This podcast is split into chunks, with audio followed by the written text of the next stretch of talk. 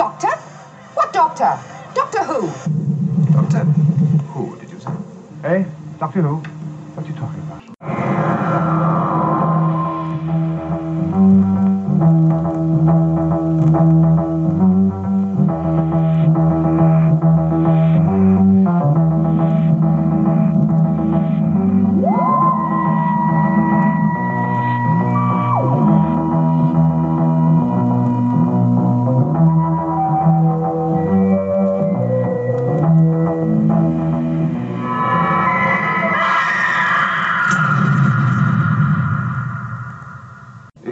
Gibberish, or do you really know what you're talking about?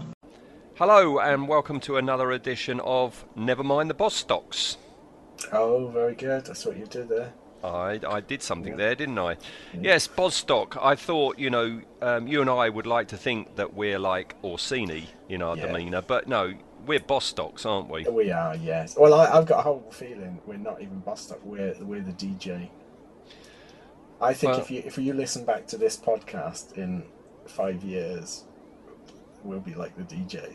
Do you think we should be dressing up like the DJ does then? What do you mean? You mean you don't? I've just got in from work and I certainly don't dress like that when I'm at work. What um None of the outfits. what what it, what period would you describe your dress as now? Uh, smart. Smart, smart, Yeah. casual, smart. Casual but smart. Yes, Right. yes, yes. Unlike Mine is- Bostock, so I'm not. mine I'm is, really. I'm not Bostock. Well, I'm a bit like Bostock at the moment. Mine is the I've been in the attic nailing up bits of plasterboard. And you've got That's a cat like. with you as well, haven't you? Yeah, she's So- there. Yeah, she's uh, she's on her own little electric blanket. So I've been replaced by a like a, a robot, I suppose. She's All moved right. into the future. She doesn't need my lap anymore. Do you? No, she's washing her bum now. So I think that's common. That's what she thinks of Bostock. yeah. Um, I reckon Bostock does that to himself I, as I well. ima- I imagine Bostock and the smell of a cat's body possibly similar. He's a grubby man, isn't he he? brilliant. Yeah, I'd forgot. I'd forgotten just how good he was. I'm He's- so. he is, yeah. He Yeah. is um, Baldrick, isn't he? This this story, you know, Orcini and Bostock, that is a classic Robert Holmes double yeah, act. well, this yeah, this is a this is an Eric Saward script, but Eric Saward was obviously hugely enamored, Hmm. idolized Robert Holmes, and this you can see this as a as a tribute to Robert Holmes. What's really weird is that while I I while th- I think this this is the best Eric Saward script that's that's pure Eric Saward. He's not really understood that the the comedy double act in a Robert Holmes script is there and it stands out as being good because it's against other things. Whereas in this, Mhm. every single every single character is part of a comedy double act. yes, Which we've I- got a I- lot of doubles, yeah. haven't we? We have almost everything's going in, in twos, and I, I don't mind because I, I think I think this is something I, I've said before that I don't think, and this this sort of figures as well. I don't think Eric Saward is at all good at plots, stories, motivations, but he's got a damn good ear for dialogue, for snappy, funny dialogue, and I think this is where this excels. Is that almost every line you could quote. Um, Hmm. It's it's really well written, but at the expense of plot, any Yeah. sort of sense. Yeah. Um, yeah, it's it's very problematic. This. Yes. Well, we'll go through it Yeah. one by one, and uh, as you say, it, it, it, it is definitely a show of doubles. Yes. Um, I'm happy to see the down blousey uh, tally is coming back for this one. Speaking of doubles, yes. um, yep. yeah. So, Although all right. not not in episode one for Peri. God, It's- it's-. I'd, I'd forgotten that um, the Doctor and Peri don't appear in the studio for all of episode one, and I I think it was to do because um, uh, JNT released them to do a pantomime, didn't he? To do rehearsals right, for the pantomime, which is shocking when you think about it. Yep. Um, because my, my recollection of this one and the fan sort of theory is that the Doctor and Peri do pretty much nothing, and I think that's not really true. They do do a lot. They get a lot of nice scenes, and a lot of nice dialogue. They just don't do anything really connected to the plot until the No. last ten minutes. Yeah, and, and that irritated me when this Yeah. first came out. I said last week, you know, I I, I can remember wanting to like this because it's Yeah. Colin Baker, it's Peri, it's Davros, it's the Daleks, but an awful lot of this story irritates me. And one of the things is the fact that yeah, it takes until episode two of two episodes before the Doctor actually goes in the bloody building and we can get on with the plot. Yeah, I, I must admit when when I first watched this, I I think I was like you. I found irritation in it, but I think I've let the irritation wash over and through me. It's it's I, I, I appreciate this for what it is now, and you can do that with with a distance between it. We've said before, if it's if it's the latest New Who, it has a burden, Yes. um, but you get some distance on it, and you can then you know be critical. You can Yeah. you know reappraise stuff. And, Um, and w- yeah, and we've said before that back then we were irritated it, irritated by it, but there has been so much Who since then, Yeah. some of it truly dire, that actually um, it doesn't appear too bad now because we've seen far far worse. Back then, rather strange ones like this and irritating ones aren't that irritating anymore, are they? No, I, I, I yeah, I, I mean, we'll, we'll keep it for the end, but yeah, I, I definitely am not irritated by this one now. Even probably the bits that probably still rankle you. There's a few bits in this that does uh, go beyond the pale of irritation into almost reaching a new level of, of just bewilderment, and I think you'll know the the points. It's mainly characters' deaths. There's, Oh, I've good got, lord. I've got a tally of um, of embarrassing deaths. All right, you've got a, a tally of em- embarrassing deaths. I have a new piece of paper here, right? Because I thought, after you know what you were saying at the show's wrap up last week, that uh, we might um, disagree on elements in this uh, in this story. So I've come up with a hit or miss uh, a tally. All right, and I've I've written a few things down, and I, I I just need your opinion of whether certain things in this story are a hit or a miss for you, and we'll just see who comes up with the most hits and who comes up with the most misses. Oh, right. Is this um is this based because of the DJ? This is based on what was that TV show that used to have hit or miss? Do you remember? Jukebox Jury. Do you remember ju- that? ju- jukebox There's a blast from the past. Yeah, yeah. Oh, the DJ. Right, we, let's crack on. We'll get we'll get to him shortly. I see you've been busy. Whereas you have been stupid, Doctor. Prerogative of a Time Lord. Where's Peri? Safe. For the time being. I must say I'm surprised to see you. The last time we met, your ship blew up. I thought with you on board. Not when there is an escape pod to be had. Or it seems a lift by a transporter to this place. Ah! There I was, fortunate. Oh, I like the statue, by the way. Very good likeness. Though really, you shouldn't have bothered. As with the news of Stengos' death, it was all part of my scheme to lure you here. All very clever. And apart from a little grave robbing, what else have you been up to? You cannot steal what has already been abandoned. No one is interested in the people here. That's not what I've heard. As your grave robbing friends have now been exterminated, you will not hear the complaint again! Do you never do anything but kill?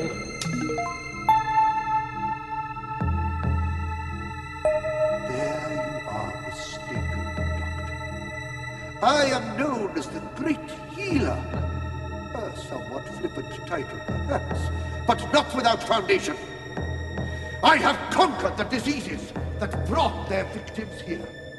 In every way, I have complied with the wishes of those who came in anticipation of one day being returned. But never in their worst nightmares did any of them expect to come back as Daleks. The resting ones I have used were people of status, ambition. They would understand, especially as I have given them the opportunity to become masters of the universe. with you as their emperor. But what of the lesser intellects? Or will they be left to rot? You should know me better than that, Doctor. I never waste valuable commodity. The humanoid form makes an excellent concentrated protein. This part of the galaxy is developing quickly. Famine was one of its major problems. You've turned them into food? A scheme that has earned me great acclaim. But did you bother to tell anyone they might be eating their own relatives? Certainly not. That would have created what I believe is termed consumer resistance. They were grateful for the food. It allowed them to go on living. Until you take over their planet. Precisely. Um, so, all right then. So let's start with the beginning of the story. And um, you know, Doctor and Peri are on the freezing cold planet of Necros. Yes, I like um, I like all this uh, sort of location filming on episode one. It looks bitterly cold. Oh, it's Um, chuffing but- freezing, isn't it? Yeah, it does. It, but it look it looks really nice because normally we just get the standard quarry that, and this is. It reminded me of um, Terminal from uh, Blake Seven. It's Yeah. like I, I was like when you see a bit of snow. You know, if you haven't got to go to work in it, it's, it's, it's lovely, and I think it, it does sort of add a, an extra layer to this. But it does mean, unfortunately, that they've given both Peri and the Doctor the most awful blue outfits. I mean, I imagine poor Nicola Bryant was wearing multiple layers. Yes. because she she looks huge in this first episode, and she's she's not a a, a large girl, is she? In certain No. areas. Um, but uh, yeah, it's uh, an awful outfit. I mean, they All do right. mention it, don't they? They do mention that it's uh, because they're there for a funeral. Yes, and, it's the colour of colour mourning, Yes. isn't it? Yeah. In the original script, it was actually meant to be white. Oh right. Did they Uh, figure that they'd disappear? I don't know. Well, I should have a little ding noise or something. That's the first hit or miss. Do- Oh, the, right. Oh, cool. the Doctor's blue cape, hit or miss. Miss. I don't like it. It looks like something a wizard would wear. Yes, yeah, it is. Remember, it is uh, like a Al- wizard. Was it Alibaba? Do you remember that? Oh, Alibaba. Wizard. yeah. All he needs is the curled up shoes. yeah, yeah. Oh dear. Uh, yeah. Um, no, I don't like it at all. no. Um, and they're gonna. Right, this Necros, right, this planet of Necros. Are, Yes. are, are we meant to assume that the whole planet is devoted to having suspended animation? Uh, I think. things? I mean, th- this is classic, classic BBC sci-fi, very Terry Nationist, where planets only ever have one race, one thing they're famous for, one uh, weather zone, one time zone. Um, so yeah, I think the fact that it's called Necros, obviously you know the dead, and it's a, a place uh, which was was big at the time, wasn't it? Cryogenics was seen as like this massive thing. I mean, yeah, the rumour was still there about yeah. Walt Disney, wasn't it? Yeah, it's all rubbish, isn't it? Like, I always think with this because you can still get it now. I think you, you can pay something like you know seven hundred thousand dollars, and a company will cut your head off, freeze your head. Don't know what to do with the rest of the body. Probably make soylent out of it. Um, and then they, they keep you, and the idea is on this whole thing is that in 200 years' time, hopefully, these, these are the things, hopefully, um, they might have worked out a way that they could reverse the damage that they caused by freezing you, that they cure whatever was wrong with you, that they can then move your brain into another body because you've got no body, that they can then bring you back from the dead, even if they can repair whatever killed you. And it's like, it's bollocks, isn't it? Mm. Also, do you think in? I mean, this story does actually mention this, but I think they Saward's hit the nail on the head here. Is that in a hundred years' time, do you think anyone will want to revive you? Of course, they're not. They would all forgotten you. Yeah, it's just it's it's utter utter nonsense. Again, it's just you know people desperate, I suppose, isn't it, to the slightest vague hope Yeah. that someone. I mean, it's it's it's rubbish, um, but it was huge at the time. And like you say, there was still that that um, weirdly persisting rumor that Walt Disney froze his head. Yes. Uh, it's just bizarre. Uh, but yeah, I think getting back to your original question, uh, I think yeah, the whole planet is meant to be this this business of freezing the dead.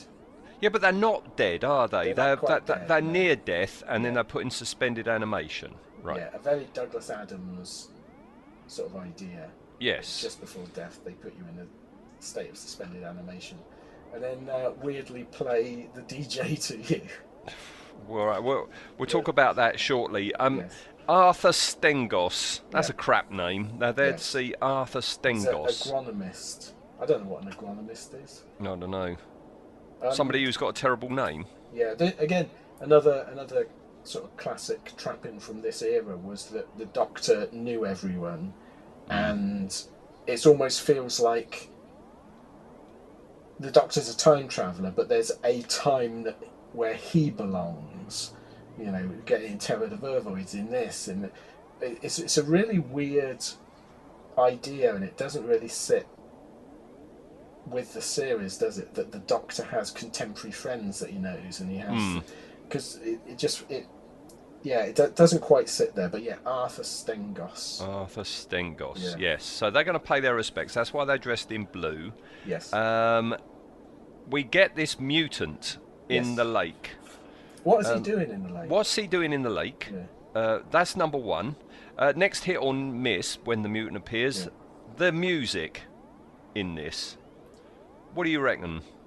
I don't mind it. It's uh, this era of, of, of Who as well had some good music, but some terrible music. I think the music in this one is is all right. Um, I, I I don't mind it. I won't say it's the best incidental music they've ever had, um, and it's very intrusive on the, the soundtrack mix. But yeah, I, I think for this this is a partial hit.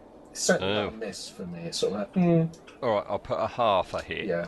No, it's a total miss for me. It just, it's just like fingers down a blackboard. That that high pitched bit all the time. You know. Oh, it's terrible. You sure that wasn't just your telly? It might have been my cat, Yeah, actually. Yeah. Um, yeah, I mean, it's awful. You know, it, it, it it's so ham-fisted the way it telegraphs what you already Yeah. know. You know that there's this scabby hand in the water. Um, what's this explosion all about? Um, I, I don't. I've, in my notes, I've got why did it explode? So, so Peri's eating the remains of a, a nut roll.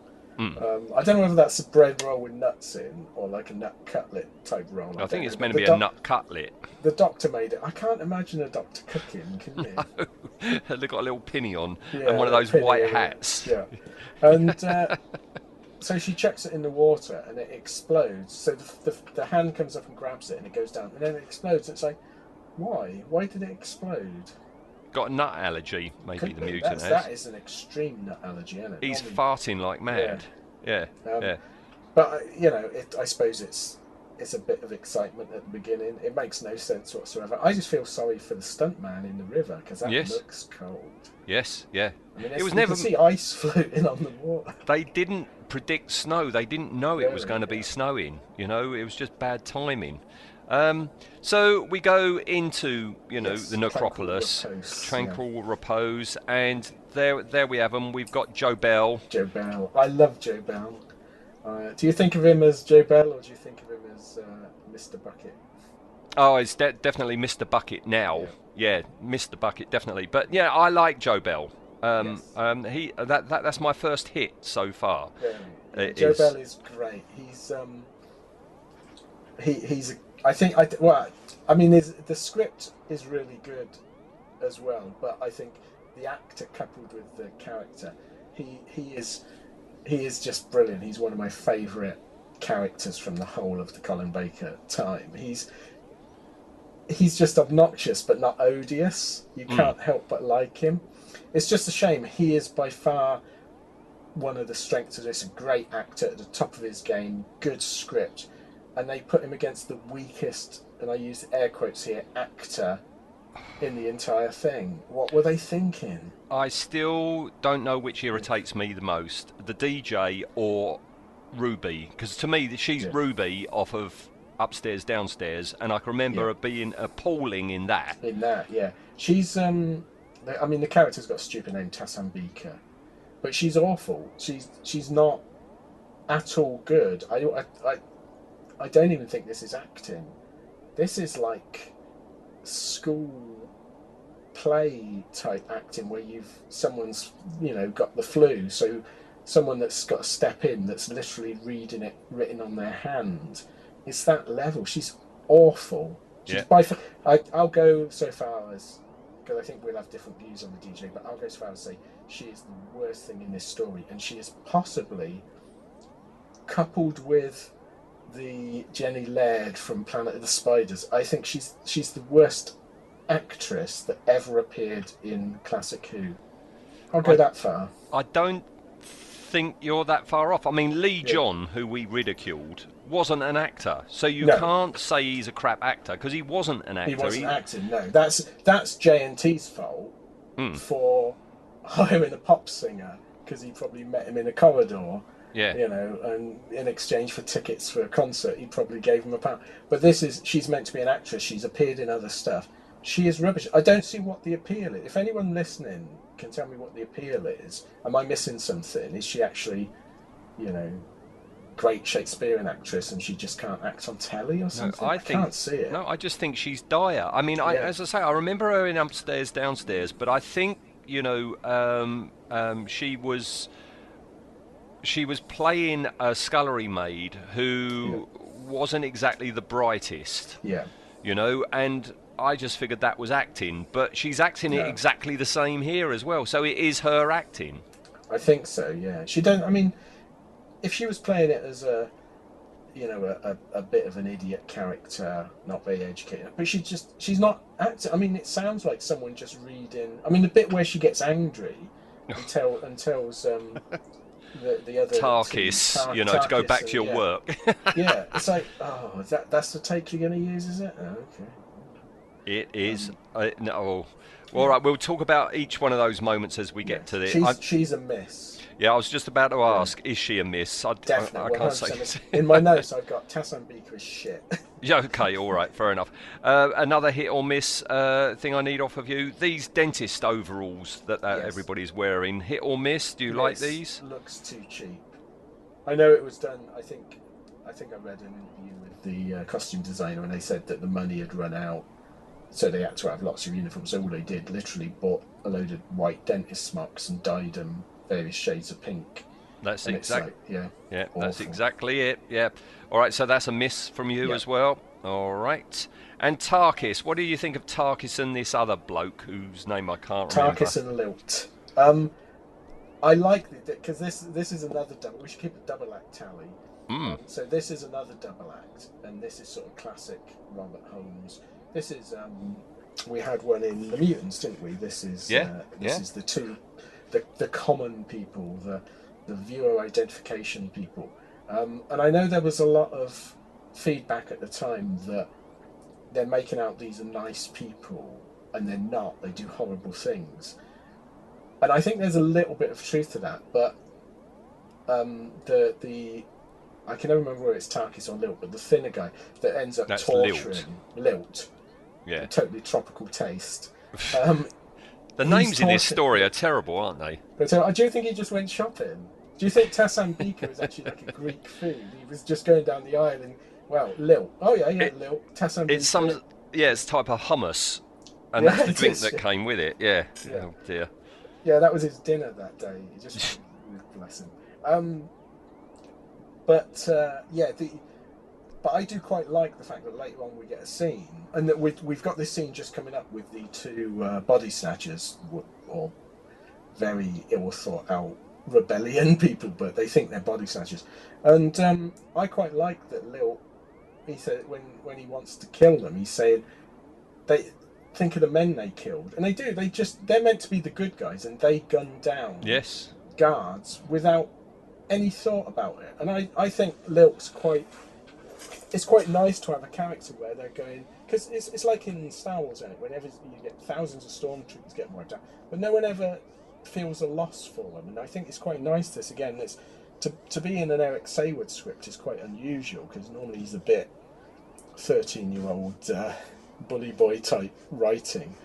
To have a character wanting to get revenge because an unnamed guard has been killed. Right, Hmm. well done. Yeah, I, I like that. So yeah, I quite like these characters. This uh, the the other guy, Takis.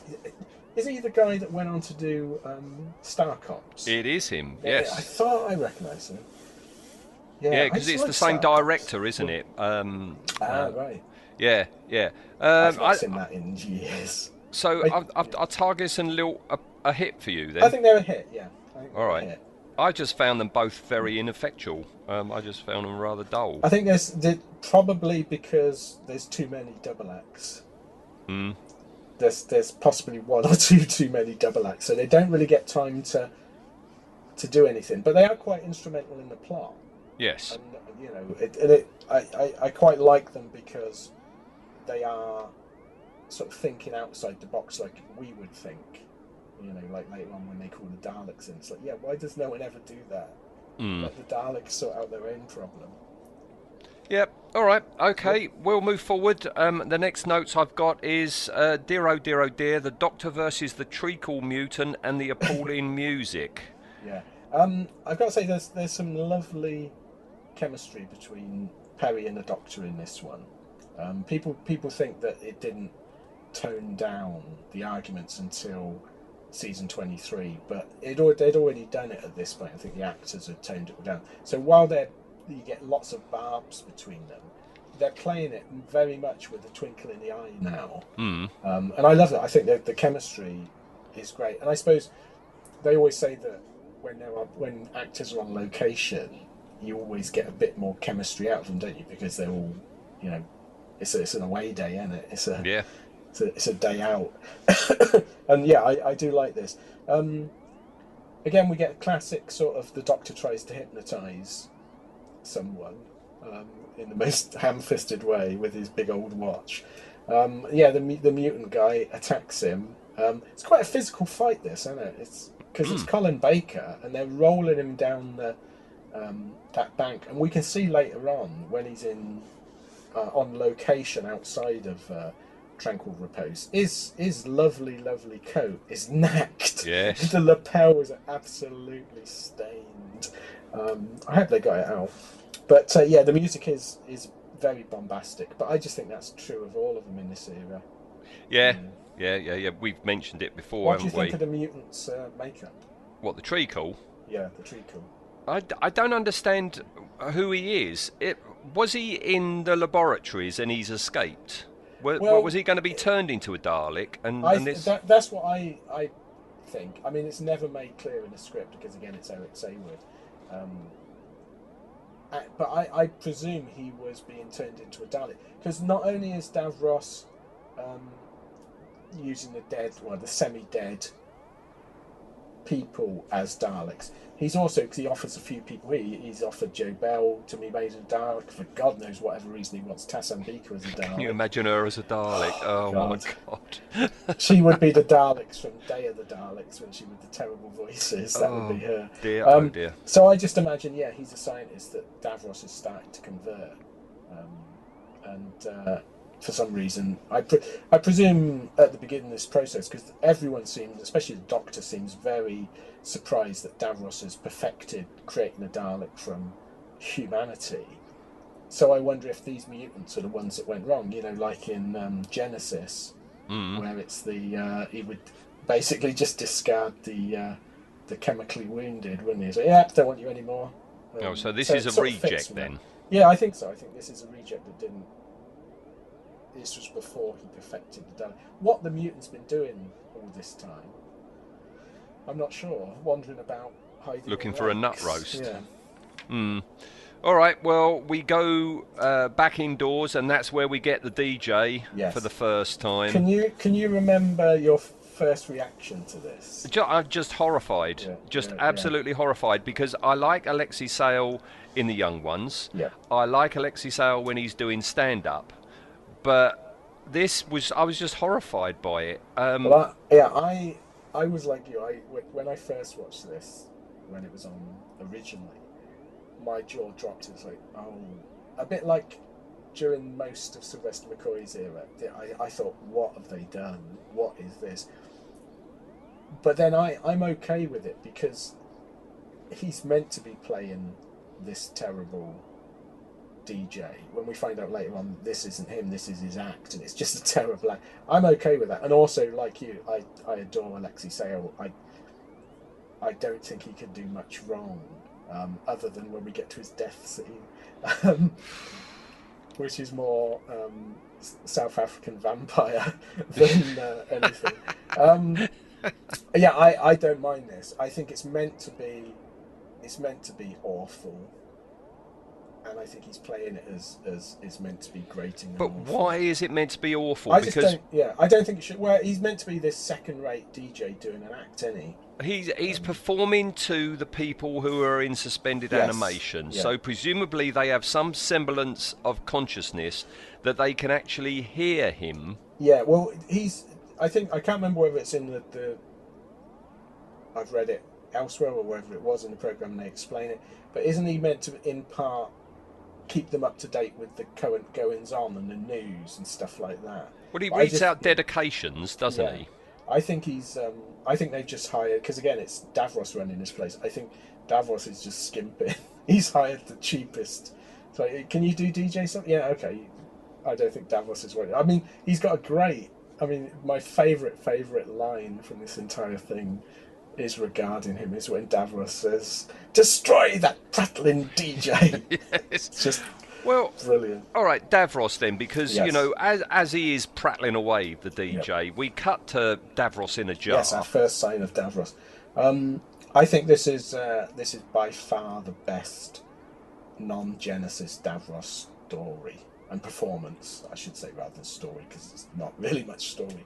But this is a great performance from uh, Terry Molloy. This I would say it's the his best Ter- Terry Molloy, um, but you know, as, as, even if this is the best Terry Molloy, it's nowhere near as good as Michael Wisher's Oh no, no, Davros. Michael Wisher is in a different galaxy. Yeah, It's- and I would put above Terry Molloy, as good as he is, and I agree with you. This is this is my favourite Terry Molloy uh, uh, Davros. Uh, I would put above him here at least the first part of the story where Davros came back and knew who, because I thought the bloke who was doing Davros. Yeah, I thought that first appearance of him, and you know the the doctor looking aghast, and you know that little speech that he gives Yeah. to the doctor, I thought that was absolutely terrific, and and and was a worthy, you know, uh, second place to Michael Wisher. But think- this is yeah. the best Terry Molloy. Yeah, don't, let, let's let's let's agree on that one. Hmm. Um, and it's nice that he's not doing a Michael Wisher because no one can be Michael Wisher. Michael Michael Wisher's Davros is probably eh, I don't know. I'd have to think about it, but at this point in time, I'd say probably the best performance in classic Who. Hmm. I think I don't think I'm wrong in saying that. I think No. it's just you, It, know, it- that that that has some weight behind Yeah. it. That argument. Um, I think Terry Molloy in the Peter Davison one was trying to channel Michael Yes, Wisher, and, and that's why yeah. it didn't work. Yeah, and this one he's done. And what I think, what I absolutely adore about this performance and this story that he's in, is this isn't Davros as the I want to conquer the universe. This is Davros trying to run a business Yes. out the back of a van. I love this. This is brilliant. That he's and I love the fact that he's so trying to be restrained. Like when he's talking later on to Eleanor Bron and that, and he's he's like he he wants to just kill them all. And I think I sometimes at work I think, yeah, I I, I feel for you, Davros, mate. I feel for you. You like it when the mask slips, when he I starts do, losing his great, temper yeah. with Kara, and it's like, oop, Yes, and it starts yeah, being I- nice again. I think um, in in a in a story of, of very strong performances, this is because you know you, you're up against both Jobel and uh, William Gaunt, who do towering. For, I mean, I, I yeah, I'm not sure who I like the best, but Davros is up there. Yes, yeah. I'll tell you what, I haven't watched this for a very long time, and something I'm, you know, has never occurred to me because I haven't watched it in a very long time. Terry Molloy's uh, performance, this very understated, you, you, you know, although you know, menacing performance. Uh, this time round, did half remind me of um, oh Ian McDiarmid as the Emperor Oh, in yeah, in the prequels. You know, Yeah, yeah, very, very much so. Um, it's a great, and I, th- I think it helps him that he's, he's just ahead. I mean, I'm presuming he's on a spinning office chair, but by God, he whips his head around. He is. Terry Super Molloy quick, i- yeah. is on, indeed on an office chair, and yeah, that, that thing that he spins round is on very well well oiled casters because it does whip round, doesn't it? Yeah, and it, it, it's a great effect. Um, but yeah, I think the fact that he's he's got to do everything basically with his voice is is helps this enormously. He's really putting a lot of effort into it, and it's a good mask as well. It's, it's Yeah. We get some nice close-ups, and it Yeah. holds up, doesn't it? Yeah. well, the mouth the mouth hasn't gone to that really weird dripping black goo phase yet that he ends up with later on. But it's not as bad as some of the early ones where it's quite obviously a mouth. Yeah, it's, it's, it's I think this is everything's come together for Davros in this one. yes. And I love the fact that he's called the Great Healer. Yes. Brilliant. Yeah, um, you say you love the fact that you know he, he's running a a, a, business. I, I love the fact that he's actually watching the DJ when we first Yeah. watch him. He's actually tuned in. You Well, it's know, not, he's, he's sta- I mean, you know, I, I don't I don't know how this equates to the real Davros. Is Davros actually looking through the eyes of this fake one? I don't know, but let's assume this is real Davros. There, what else can he do? His, his life is watching telly. Yeah, yeah, yeah. Uh, Yeah. Alexei Sayle, it's a one-channel TV, isn't it? You know. Um, Well, this is um, this is Sky TV in the early days. Yes. channel it was always the same program. Yeah. Uh, meanwhile, we've got that couple Yes. wandering around, uh, never being spotted um, Um, somehow. Very, very weak pair in this. They don't really do a lot. They're not particularly funny. Um, they're very earnest. Well, it's like Yeah. Takis and, and Lilt. They, they, they- they're just bland and instantly Yeah. forgettable. Um, Yeah, the, these definitely more so. I mean, they don't because we've got like the the one her her her overriding characterization is she's earnest, and his overriding characterization is I'm a drunk. and that's pretty much it. But they don't. Again, I think these two could have been cut out completely. Yes, this whole point. Yeah, yeah, yeah, yeah. that there is no point to them, is there? Um, I just think that they probably on the you know Eric Saward put the first draft in and someone said, well we, we haven't got we got to have a rebellion somewhere. It's Doctor Who. It's like, oh okay, because it makes no sense. This this what they're doing makes no sense because she's going there. She wants to. Her, she's heard rumours. Her dad's there interred, and she's heard rumours that there's something wrong. And they decide to bust in and gun people down because of this. yes, yeah. I'm I'm with uh, Lilt. I, you know, string him up. Uh, we we go back to the DJ who is now Elvis. yeah, he's 1950s greaser now. But Um, do they? Um, why is he dressing up? Because they are like you know in suspended animation. They might be Yeah. able to hear him. They can't see him. So I what? don't know. Perhaps they can. Can you imagine if you're you're you know you're in perpetual death, just about to die. You're in perpetual, and all you've got is Alexei Sayle, and that's Did- all you can see. Yeah. When when did Davros come along and start all this up? Has he hijacked Well, he- what was already He's there? hijacked what was already there. So, uh, it, sort of in the tail end of episode two, we find out that because the doctor says, um, "I thought you were dead when I blew up your spaceship," and he goes, well, "Not when there's an escape capsule." And the doctor says, "You were really lucky to to land here, weren't you?" And he goes, "Yes, the setup was ideal." So he's he's come along, convinced them that that he's got this food source. And then gradually took over. So I think this was all there before. It's just become a bit right. crapper under his lackluster management. The reason I ask is, uh, did Davros hire the DJ? I And- love to think so. that And what would the interview, what would the interview audition be like? Yeah, yeah. Oh, blimey! All Or right. He um, he let Tasambeker do it. Uh, That would explain a lot, uh, uh, right. Okay. Yeah, that's more likely then. Yeah. Um, and then we've got this lovely scene where Davros speaks to Kara Yes, our Um, first glimpse of Kara and Vogel. and Vogel. A- another great double act. Yes. I got to give. I wish he'd have uh, Eric Saward would have spread them out a bit in different stories. But if you're gonna, I mean, get them all in. Yeah, this is a uh, a great one. Eleanor Bron. She's um, she's she's sort of Servalan if Servalan was all bluster. Yes. Yeah. You know.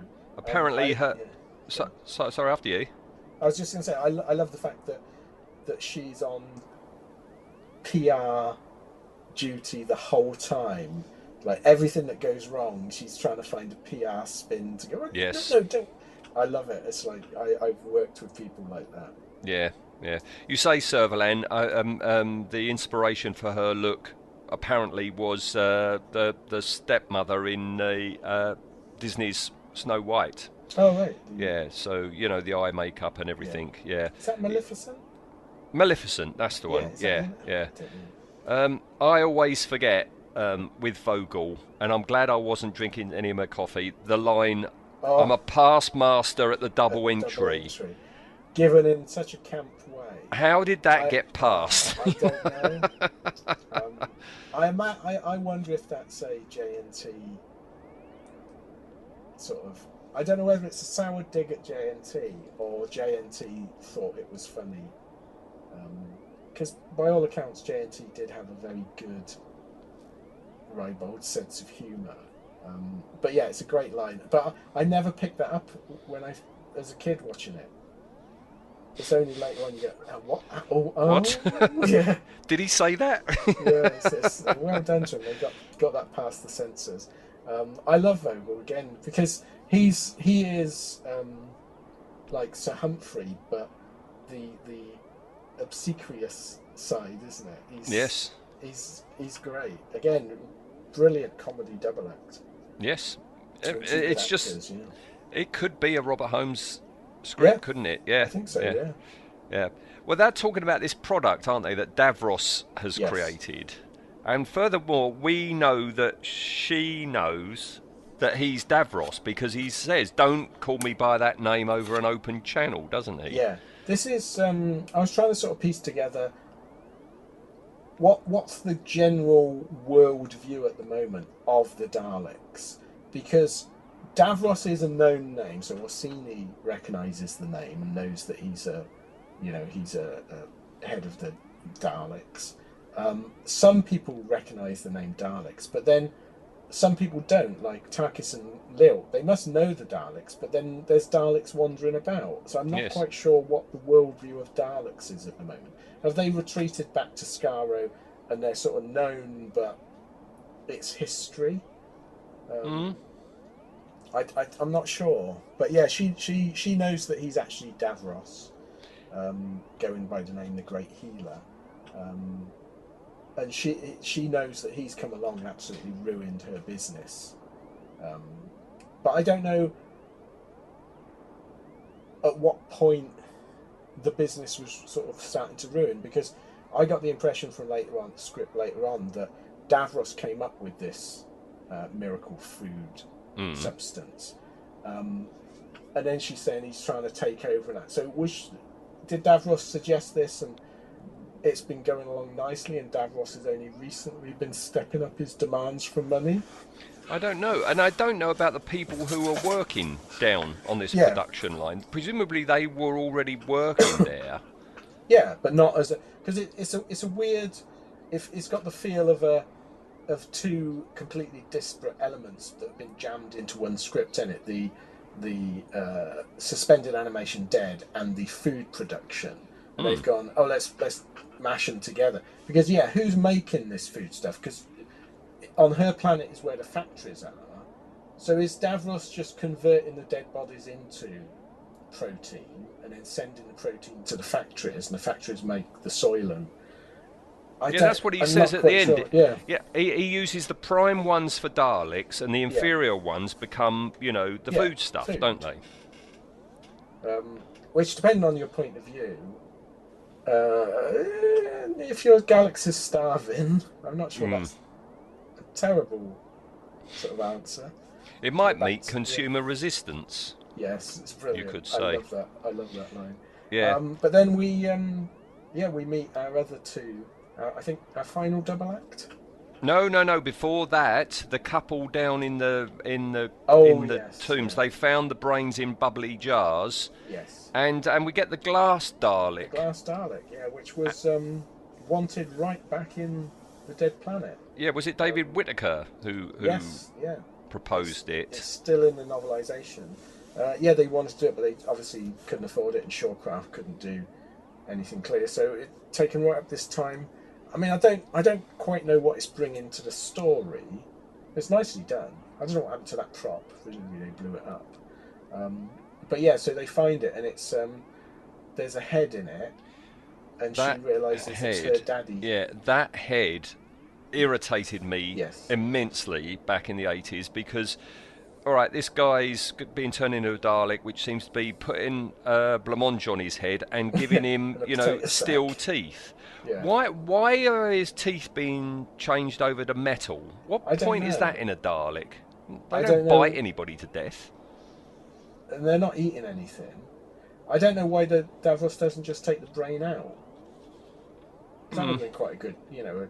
I suppose you, you wouldn't you wouldn't have been able to um, to uh, uh, have a performance then. But yeah, it doesn't make any sense that they've cut the head off the body, or I'm presuming. Well, I don't think they just freeze the heads in this one, because when they when they go to find the body, it's like a morgue trolley thing for a full body.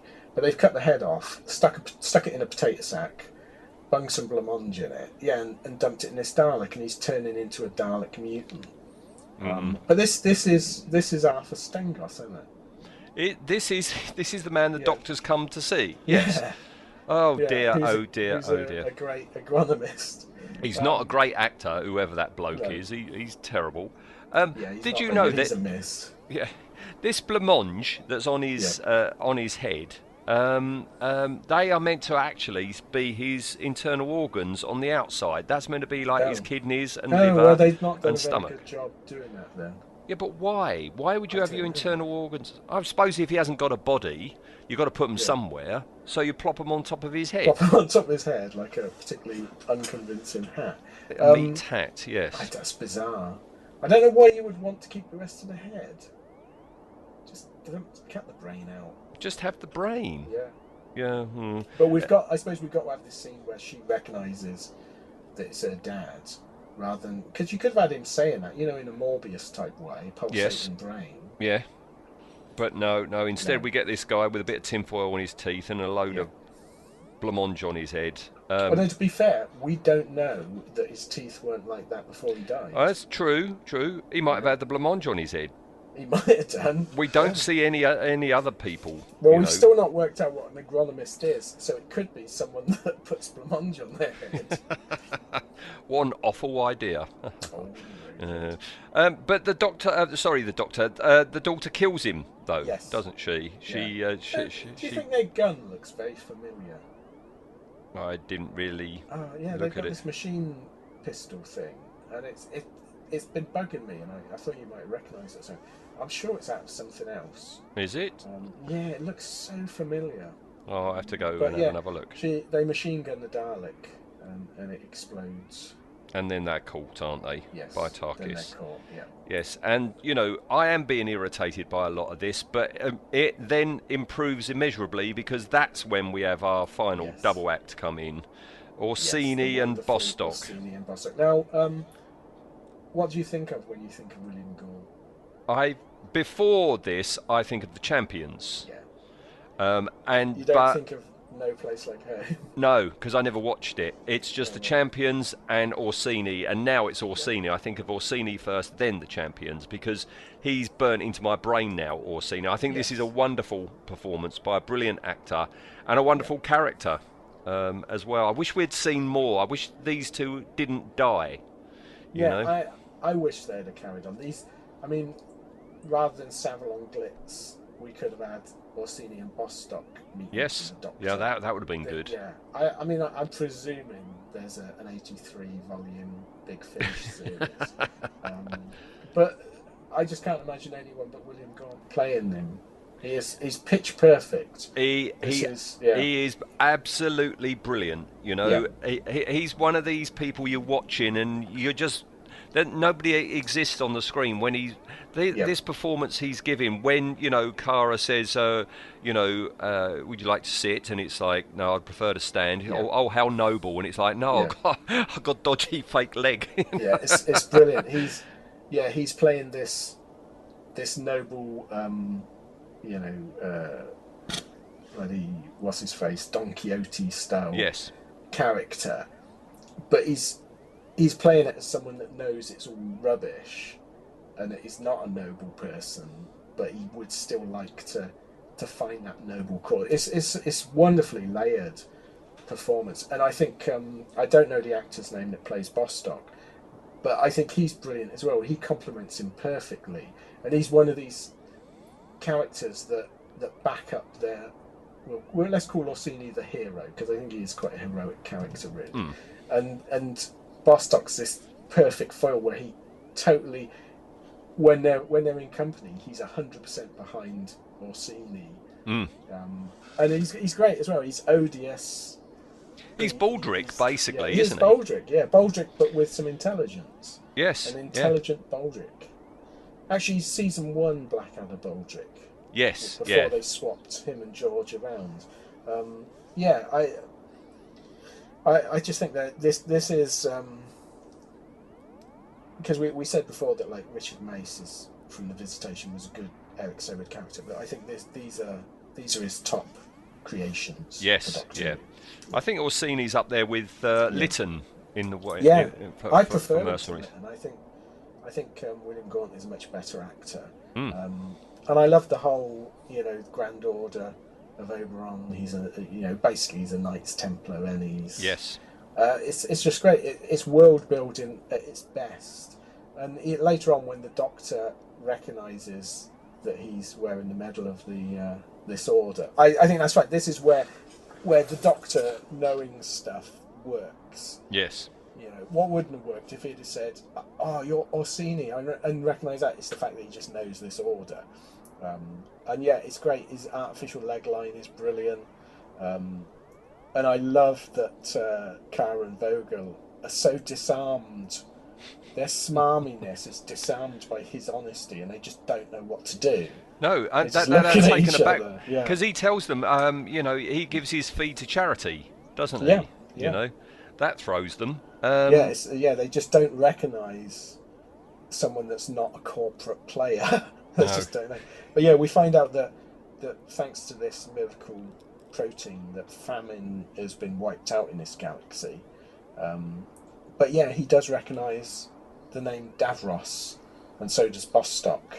And they see. Yeah, he says the countenance is yeah. familiar, doesn't he? The Yeah. countenance is familiar. Well, let me give you a name then, Davros, Yeah. and he becomes all quite excited, and it's Yeah. oh, it's going to be He- just like the old His days. eyes light up. Yeah, it's it's just superb. It's a it's a, it's a just a great performance all round. Um, Hmm. and, and right from the first the first viewing of this, I loved this character, and I wanted to see more. Yeah, we And- should have had like a backup strip in Doctor Who Oh, Monthly, God, yeah. shouldn't we? Of Yeah, the early days. Yeah. I think we should um, we should produce our own Doctor Who annual, and it's just Bostock and Orcini. Tales of Tales of the Night of whatever. Yes. Yeah, the Knights of Oberon, and, and interspersed with Tassan giving famous facts, and the DJ giving uh, pop references. I want to see the That's a- Tasambeker crossword. Yes. It wouldn't be difficult, would it? No, every, every word is four letters, begins with SH and ends with a T. All right. Um, Davros meets her. He, he, he meets Ruby. Um, what Yes. the bloody hell is this with this thing that they've done to her? Where she's got a skull yeah. cap and then they've drawn on her forehead and onto the skull cap. I, I, I think they're going for something akin to Robots of Death, where personal adornment is also part of the fashion. But it just looks stupid. Hmm. It looks so silly. Because I don't think anyone else is doing it. No, only her. Yeah.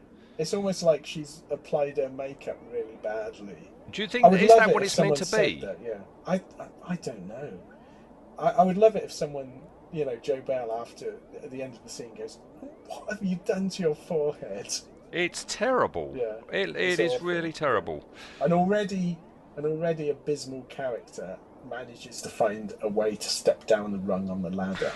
Well, and we're not at the end yet. There's worse to Oh, come. No, yeah, Yeah. Oh, um, definitely. well, we're almost. Yeah, we're almost at the end of part Yeah. one, and the Doctor and Peri are still wandering around yes, outside. yeah, they've you know, still not, they've still not walked across the plot. Um, he's so given her a bunk yeah. up. Yeah, and th- again, this is very, very. This this is one of those stories that at the time I had recorded them all, a bit like you used to do on cassette, and I would listen to them endlessly. And this was one of my favourites. And this, if you just listen to the soundtrack of this, it's amazingly suggestive. Where- Well, yeah. where- yeah, Yeah, I, I, I'm not quite aware. You know, when he gives her a bunk Yeah. up on the wall, and he all of a sudden he goes, "Oh no!" like Yeah. that, and she says sorry, and it's not very clear, even if you're watching No. it, that it's all about his fob watch. no, he's just looking down into his crotchet area. Yes, and uh, she's like, well, it's, it's not like you ever use it. I was very fond of that. Yeah, again, one I don't know how much was scripted and how much is just them two making it up or whatever. But yeah, I mean, it's just bizarre that the equivalent of two episodes in on a four-parter, the best scenes we got with the Doctor so far is climbing over a wall yes, yeah, it, it, it just shows how and again watching it watching it like this you you suddenly realize just how unconnected they are to anything that's going on yeah. And you don't believe for one second that you're just round the corner from this massive necropolis. yeah because they, they they go there and then uh, there's a great i love the scene where the dalek goes in front of the camera and Peri What, when Peri sees it? yeah and she goes it's like doctor there was something there and of course she doesn't know what dalek is No, And that's I love that. That's that's great. I mean, the timing is bad because the doctor should be able to see it. yeah, yeah, yeah. it that vanished quite quickly. Yeah. She never gets an explanation. The doctor never says to her, "Oh, they're the Daleks, the most evil beings." Dot dot dot. It would be nice if uh, if she'd have said if he'd have said, well, "What was it? Describe it."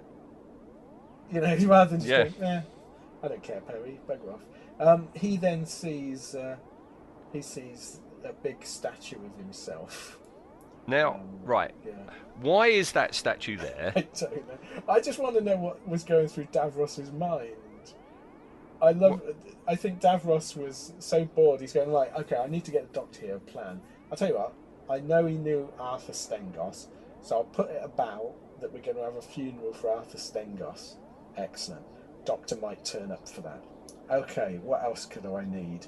Well, if I make a massive, great polystyrene, Polystyrene statue, of his face statue. and fill it with ketchup. and then Right. if he if he wanders over near it, I'll get someone to push it on top of him. Yeah, I don't. Oh, Davros, what um, what's happened to you? but you say I'll make a big polystyrene statue of his face. How does Davros know what the Doctor looks like? Because the last time he saw him, he was Peter Davison, wasn't he? Yeah, he was. Yeah. Well, the, I mean that's a plot point later on, isn't it? That the Daleks don't know that he's Yeah, regenerated. he's regenerated. Fool, does, he yeah. goes. But how does Davros like, know this? I like to think that Davros um, probably was reading the uh, the Wotsits comics at the time. You know, you got free Yes. comics and Wotsits. I think he bought a few packets of them. All right. You know, probably trying to perfect the flavour of his protein. He thought, what if I make them cheesy? Okay. Checked out the competition. All right, we'll go with that, shall we? Yeah, I think Yeah. so. It's about as uh, it's about as um, convincing as a lot of stuff. Yeah.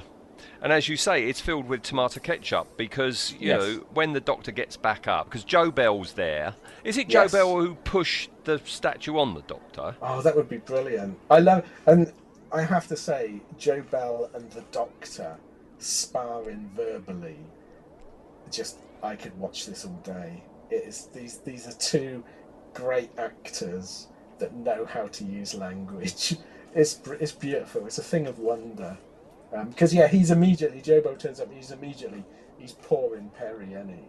Oh, You know, he does make a move yeah, very, very he quickly, does, doesn't yeah. he? Yeah, he does It's say to old. Ruby later, you know, I can have any woman I want. And I'm thinking, Yeah. really? Yeah, really, you might think that way. Yeah. Um, but yeah, it's great. And then yeah, Colin, uh, Colin's Doctor Six just immediately starts sparring with him. yeah, Um, yeah, It's yeah, it's wonderful. It's it's total filler. yeah. It's nothing to do with the plot. But I, d- no, I don't understand what any of this is about at all. No. I know, I know. Davros is toying with the doctor because he's cackling away like mad, isn't Yeah, he? he's he's watching it. on the cameras. I think he's just bored. I think he's um he's bored and gone off his trolley, Davros. I think he's just yeah. He's he's been watching the Alexei Sayle show for so long. Mind you, that would do it to me if I'd have Yeah. watched that endlessly. Yeah. Um, and yeah, they finally, finally get to go indoors, and that's when they meet old Ruby, don't they? Yes. Um, oh dear. Um, and, and we find out it's your resting consciousness. That's who the Yeah. DJ is is talking to. The your resting consciousness. Yeah. So you Uh, must take it in, whatever he's saying. Yes. Yeah. We- weirdly though, Peri is immediately enamoured with the DJ. Oh She yeah. Thinks, yeah, she thinks he's uh, he's from Earth. Well, it's because his American accent is as bad as Yeah. hers. That's what yeah, it do you think that's what it is? Well, there's there's a lovely line when they meet when he goes, "Is that is your accent genuine?" And I think, yeah, you've put that in, haven't you, Mister Saward? Because he uh, he didn't think much of her accent, did he? No, but before that, I mean, we've got that nice scene where um, you know Orcini tells Yes. Bostock about swords, not unlike a large knife, which I've Yes. never thought of before. But yeah, a sword is just basically It's a just large knife. A, a long pointy knife. Um, this is this is sort of the beginning of episode two, and we're finally getting the plot filled in. Hmm. Um, so Kara wants uh, Orcini to kill Davros because Davros is asking for too much of her profits, and he's, he's muscling and uh, running the factories. But at the same time, she's also gonna. She gives Orcini a, a, a, what she says is a transmitter, but it's actually a bomb because she wants him dead as well and Mhm. his odious little sidekick. Um, I'm not entirely sure why she wants him dead as well. Is it just so she don't have to pay him? Well, I guess so. Yeah, Yeah. mate, it might be as simple as that. Yeah. Yeah. Yeah. I, I tell you what I don't like about Orcini. I mean, I know why they've done it because you've got, uh, you know, a blank firing real gun, but that Yeah. Very 80s machine pistol that he whips out, Yeah. that's uh, that looks rather they- dated now. Yeah, I mean, to be fair, um, Bostock does say that's an antique. Oh yeah, true. Yeah, because it, it's his it's his weapon from when he was back in the order before they drummed him out. Um, but I do love this is a lovely little scene um, where Bostock just goes something behind me, and immediately it's like it's great, no question anything. Yeah. Orcini immediately whi- whips around, starts firing, believes, trusts him. Um, the Dalek goes up in smoke, and I love it. He goes, "You've put bastic heads on them," because this is again a, a, a, a recurring Saward thing of this bastic-headed bullets. It's become Doctor Who lore, isn't it? It's the only thing that can destroy a Dalek. Yes. Um, but I just love the fact that Bostock's such a good squire that finding out they're going up against Daleks, and presumably to trip over here, uh, he's fitted new bullet heads to Orcini's antique weapon. Like, get in there. He might just have a stock, you know, a t- um, you know, a, a bullet for every type of, you know, alien life form. You know, Yeah. one for Cybermen, one for Daleks, you know, etc., etc. You know. Because it would be quite nice. I think if they had have gone on with these characters, it'd been quite nice the thought that Orcini thinks he's brilliant, but actually Bostock is keeping him alive mostly. Yes. By, you know, being actually being the, the sort of the, the brains behind it all. That would, I think, yeah, they could have gone so many places with this. Yes, yeah. Did you know that you know uh, the Dalek that he blows up? That was actually meant to be two flying Daleks. I vaguely remember hearing about something, but they couldn't. It wasn't convincing, was it? They couldn't. Well, I saw that it, the it the bad weather stopped it. They couldn't get it Oh, to fly because of yeah. the snow and the and the freezing weather. Yeah. Um, Davros, meanwhile, warns Kara that there are assassins about. I love again great, great little scripted moment where Davros just absolutely uses logic to pin it because he, he's sort of saying, "I'm going to send um, my incorruptible Daleks to look after you," and she's just she can't say no. No, It's, because yeah, that's really logical. Good. Yeah, yeah, it's totally logical. Um, so yeah, he's going to send a couple of Daleks over, and I, again, they do look terrified, don't they? It's like, you know, they've they finally got the Daleks back up to where they were a scary Yes. presence. Yep. Um, Yep. But yeah, she what she wants total control of the Soylent Green factory, um, and Davros he doesn't. He, he just wants the money to build more Daleks. Yep, yep. Um, shortly after that, Ruby takes the Doctor to the Daleks, so he's Yes. he's dumped down by that, that couple, and that's when Peri I- goes yeah. to see the DJ.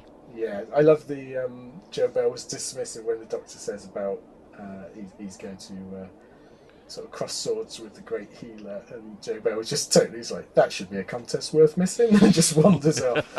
Superb. I love that sort of thing.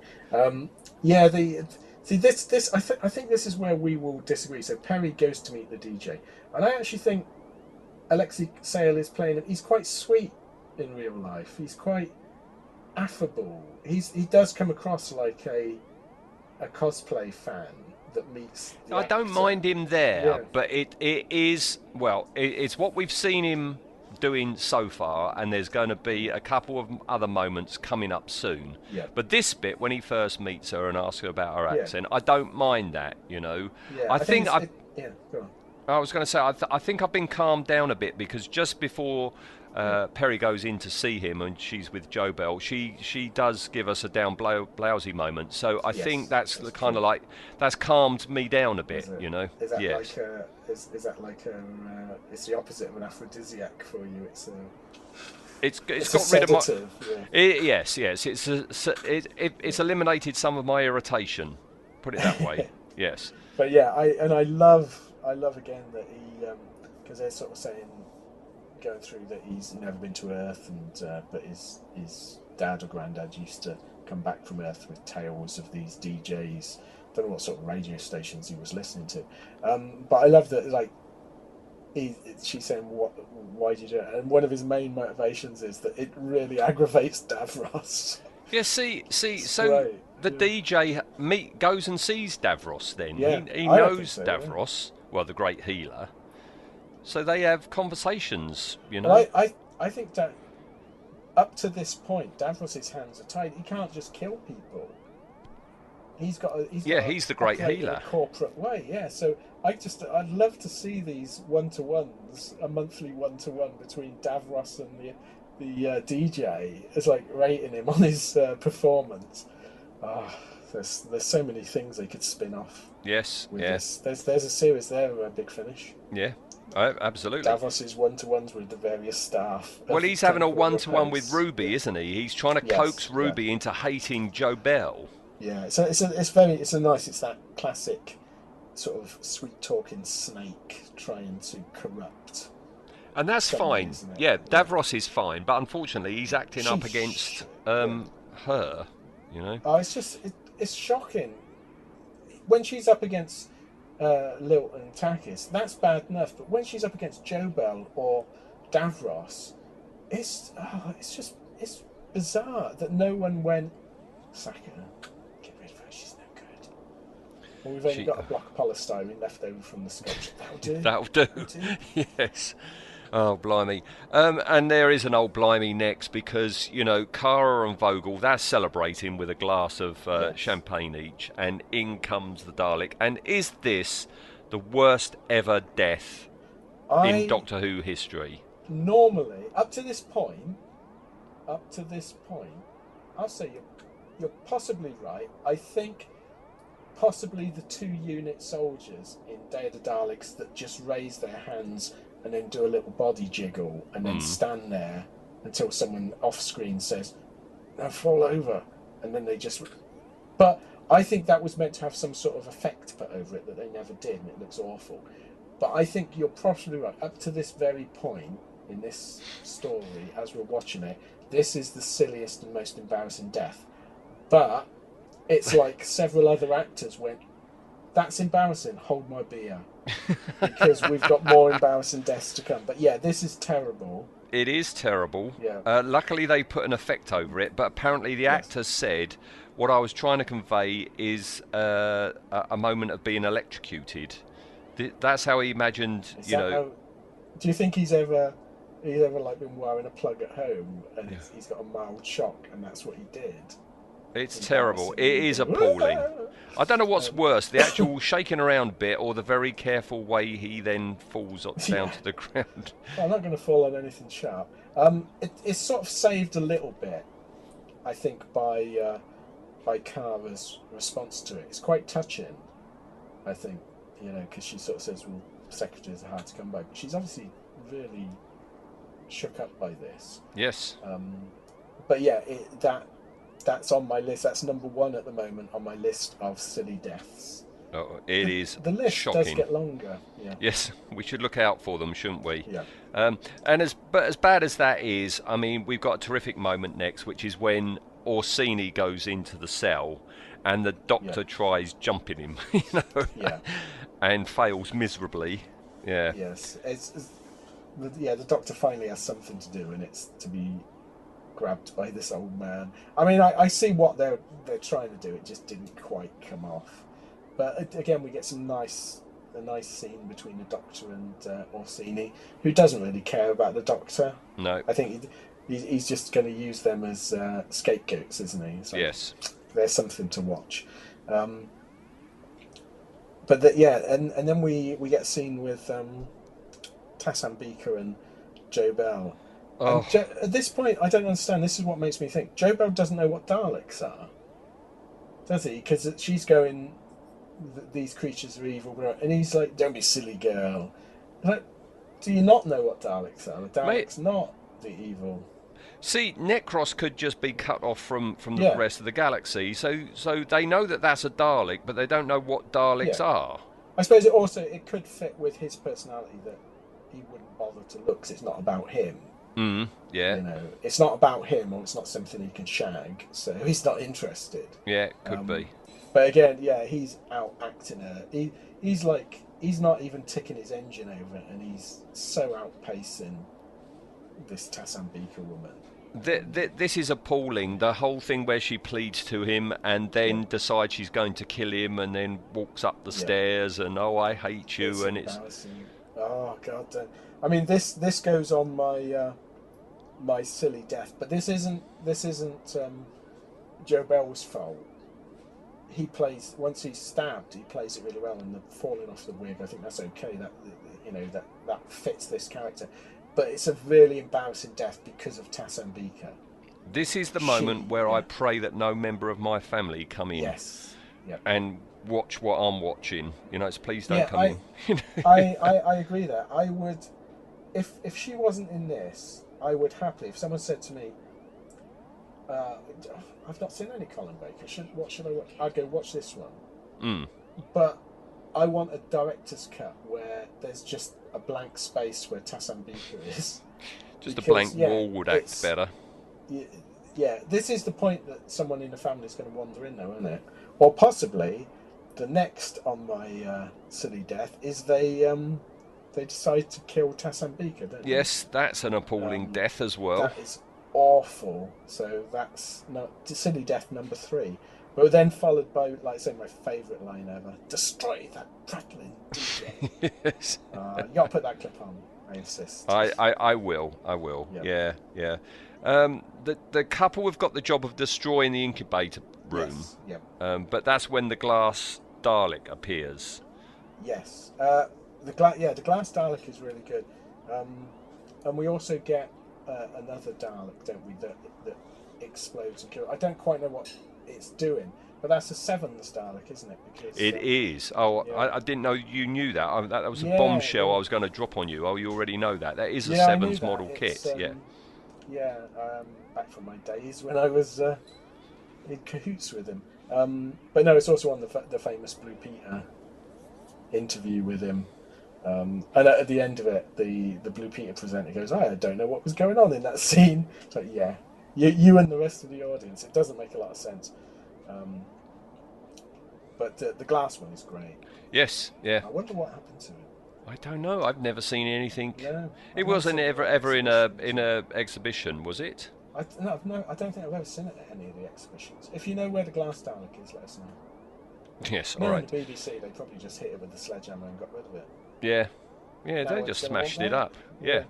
Um, another terrific scene. We've got Orcini versus Davros when Orcini goes in. Yeah. this Um, is um, pretty much from this point on. This is this is a great action story. it goes uh, because, very yeah, yeah. fast, is, uh, and It it's does, cut yeah, it very just quick, isn't it? By.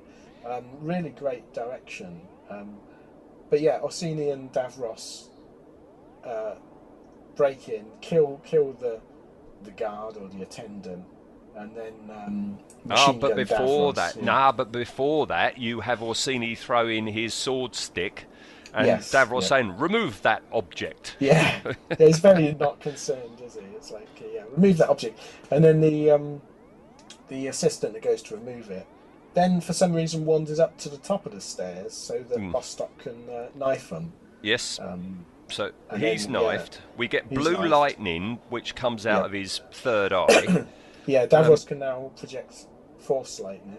Does he ever do that again after this story? I don't think so. I don't think he does. I don't think so. Um, no. And then Davros deflates. Turns Yeah, out he's just they- a they- balloon. Yeah, it, turn, it turns out he's a latex mask. Um, yes.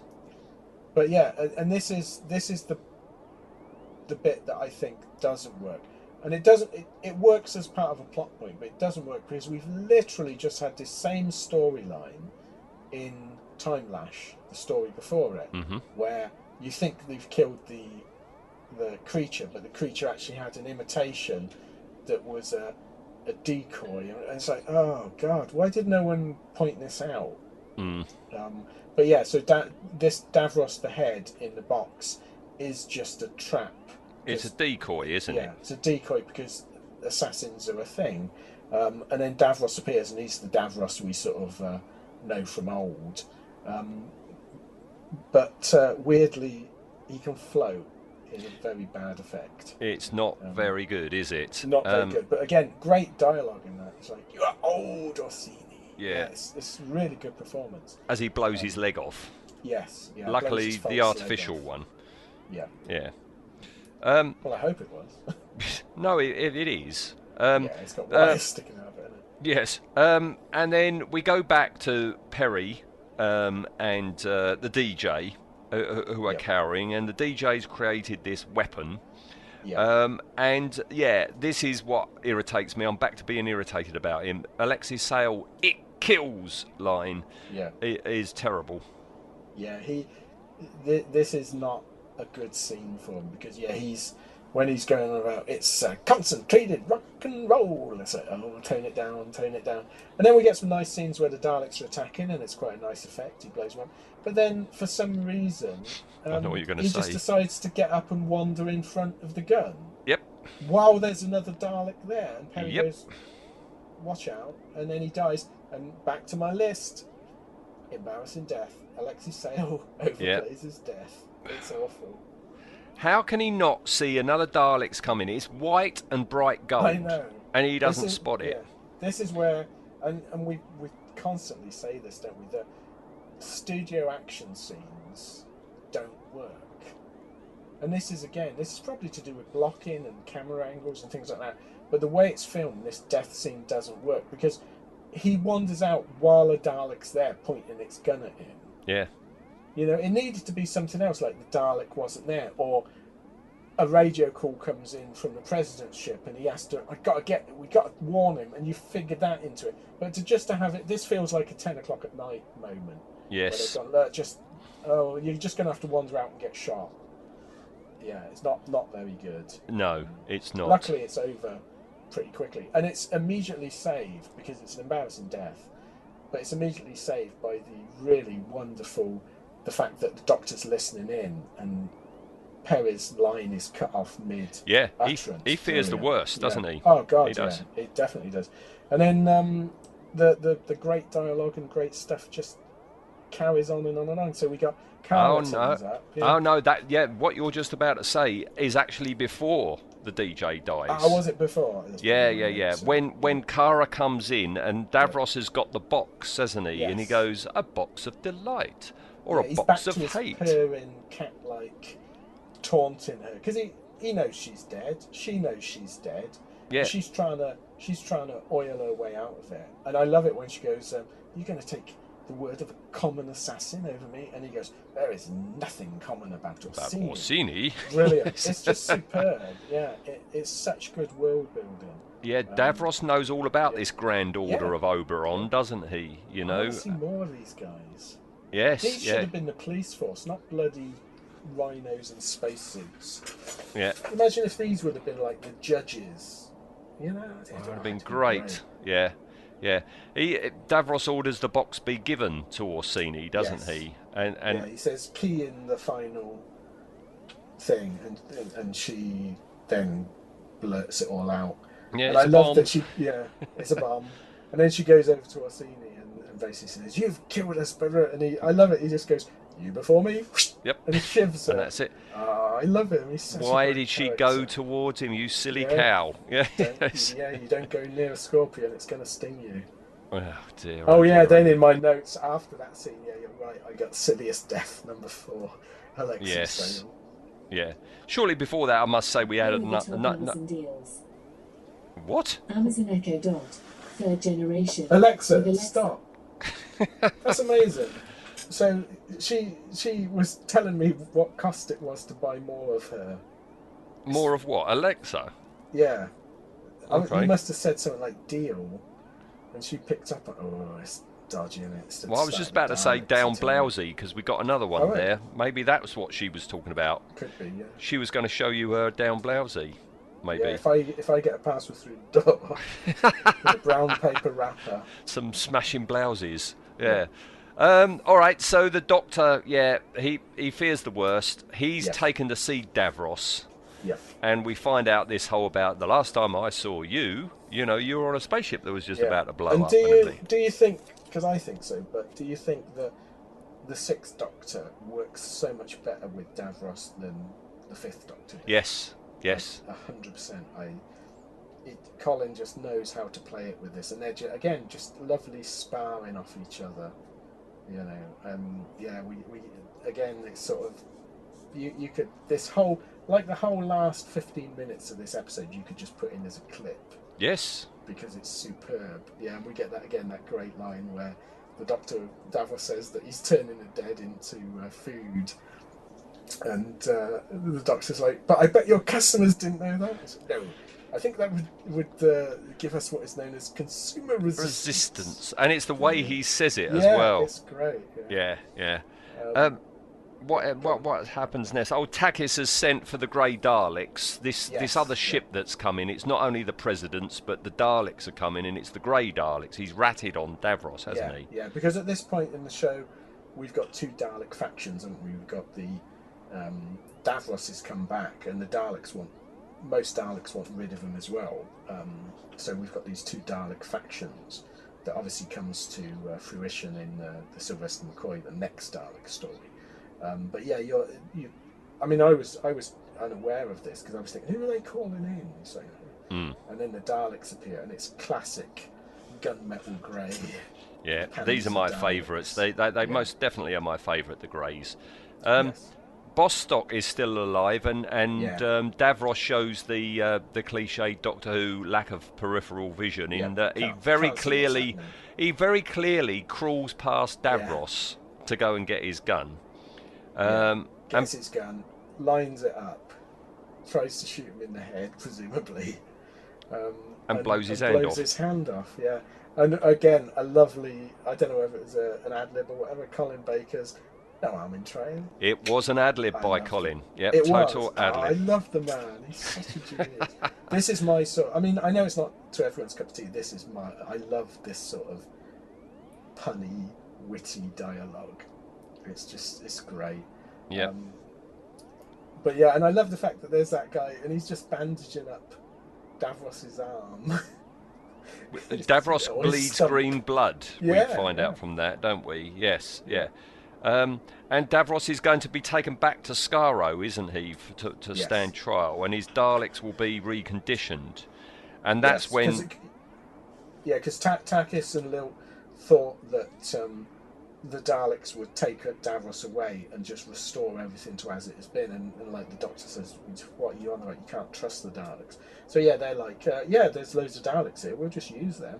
We'll we'll bump our army up a bit." See that makes um, me think even more that they don't know properly about Daleks. No, You that's know? what I mean. I, th- I think they must almost be mythical at this point. Yes, yeah, yeah. I I like we we mentioned it earlier about the whole take him. And uh, the Daleks don't recognise the Doctor, and it's like he's Yeah. regenerated, you fool. Yeah, yeah. Uh, he's, um, he's the ultimate Karen, isn't he, um, Davros? yes. He's, he's he wants to speak to the manager. Unfortunately, when he's led off Davros, they use a high shot, and you must never do that with Davros because No. you can see Terry Molloy. You know, he's trundling away like mad. He's wobbling like yeah. mad as he's going along. That, that's this, this unfortunate. is true of the Daleks, isn't it? That you have to film them in the right way, and if you film in slightly the wrong way, you know, if they're backlit, you can't do that because you can see the person inside. You you want to film them from low levels. You don't want to film them from above. Davros, and yeah, it's it's you've got to do it in the right way, and yeah, it doesn't look great. It just looks like he's shuffling along. Again, no one can propel a casing quite like Michael Wisher. No, no. Um, we get a really terrific bit of action next where the Doctor Yeah. opens fire with a machine pistol and shoots the eye stalk of a Dalek. Peri puts a bomb on, and boom goes the Dalek.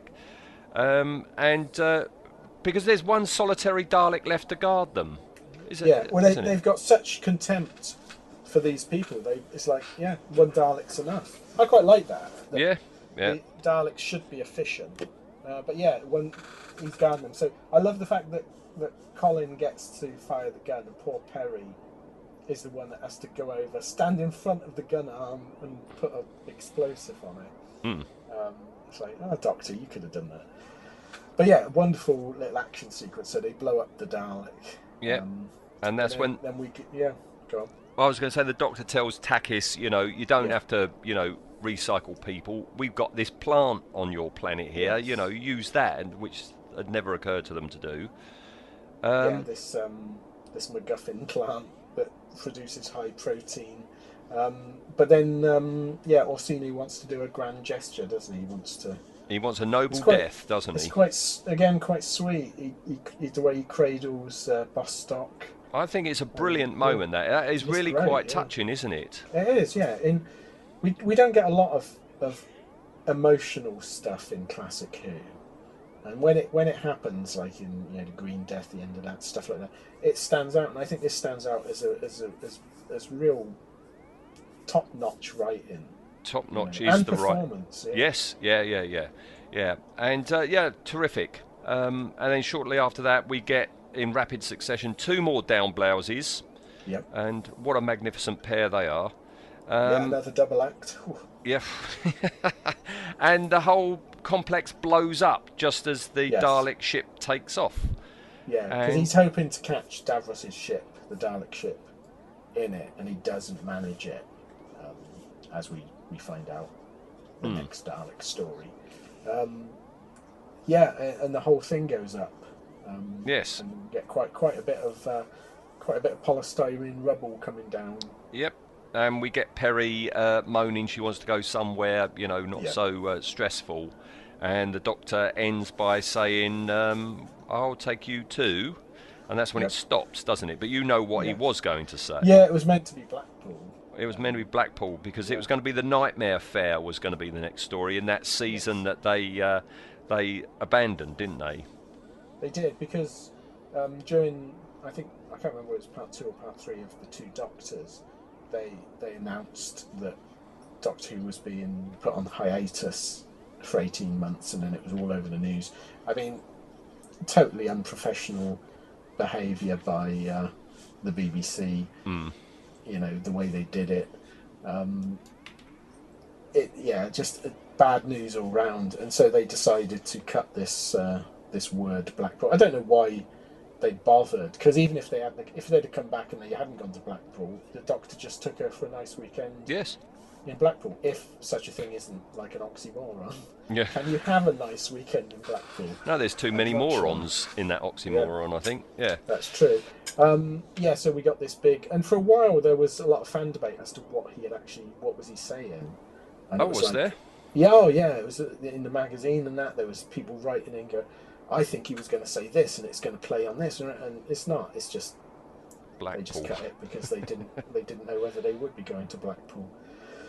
And yeah, and that was the uh, that was the end of the twenty second season of Doctor Who, um, and I think I think it ended on a high. Yes. In fact, I think the whole season is is horribly underrated. Hmm. Yeah. Has problems, but what season doesn't? Now, this story, the problems in it, uh, that's a nice, nice little way of getting me into the hit, hit and miss tally, Oh yes, yeah. which I've been tallying up. um, at the end of it, right, I had two hits on my list and six misses, all right, and you've had four and a half hits and three misses. So it's definitely a hit for you, but it's a miss for me. All right. Yeah, uh, yeah. It, I, I understand. Like I say, I understand why it's not everyone's cup of tea. I mean, I, I I mean that big smelly cloud that hangs over it for you Yeah. is uh, Ruby, isn't it? Yes, I think, I think, if it was another actress or an actress or or an a block actress. of wood that you could paint a face on, I think yeah, remove her, and I think all my issues with this story have gone because I I can I can go okay, it's Alexei Sayle. To be honest, we, we we're lucky with what we got because this is a lot of people you know because Alexei Sayle he's he's he's a good actor and he's appeared in a lot of stuff as an actor. But this was well before that. This was he was only known for the young ones And stand up. stand up, yeah.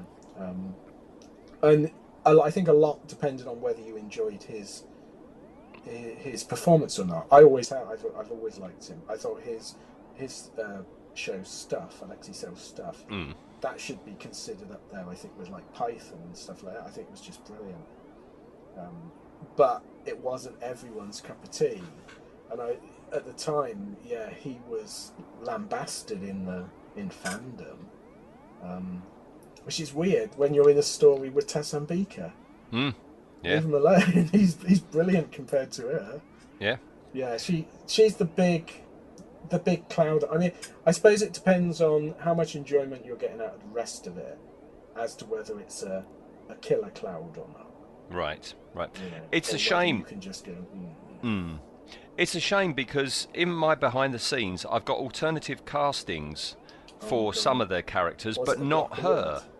Oh. I- don't think there were any other alternatives. I think that's why there is no listings because I that's all that they could find. Yeah, I wonder what. I wonder why she got the job. Because I I don't know whether you're like Jenny Laird that was in Planet of the Spiders, and she's just awful. But she was a, a big Shakespearean theatre actress, and there's even a, a, a like an award, the Jenny Laird Acting Award. So she's really well respected. So you can sort of understand that someone would go, "Well, she's she's a good meant to be a good actress. We'll hire her." And then she was rubbish on in the studio. You could understand that, but like you say, she this this um, Ruby was well known from other stuff, and she was rubbish in that. So how did Yes. she get the job?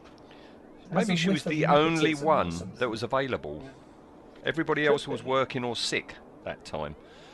I don't know. Or she in rehearsal she was just utterly brilliant. No, I find that hard I to believe. I find it very hard to believe. Hmm. All right, behind the scenes, we'll talk about that. Um, this was the last Doctor Who to use 16mm film for location filming. Right, yeah. After this, it went to full video. Um, I suppose because video was um, had come down in size to the point where you could use it. yeah, yeah.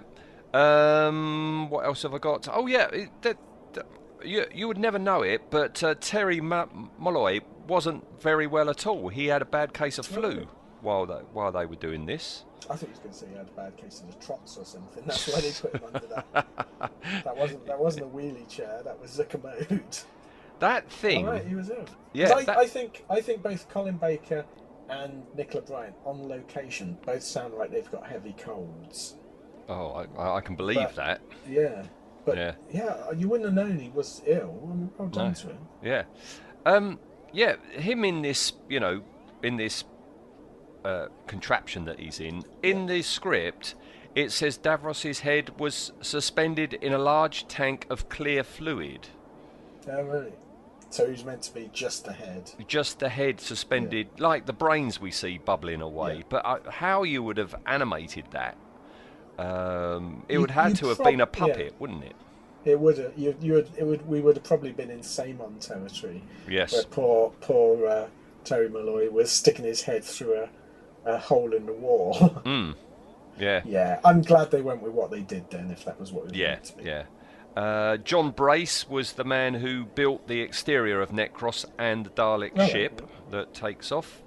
Uh, yeah, this is interesting. D- Davros's chair. When we see Davros in Yeah. in his chair at the end, that had to be made from scratch because the one that was made from Resurrection of the Daleks, the last time he was in, was either lost or stolen. Oh. They couldn't find it, so they had to start all over again. Someone had whipped that. Yeah, and the throat mic is on the wrong side. It's on the opposite side to how it was in Resurrection, apparently. I, never, I didn't notice. Well, apparently so.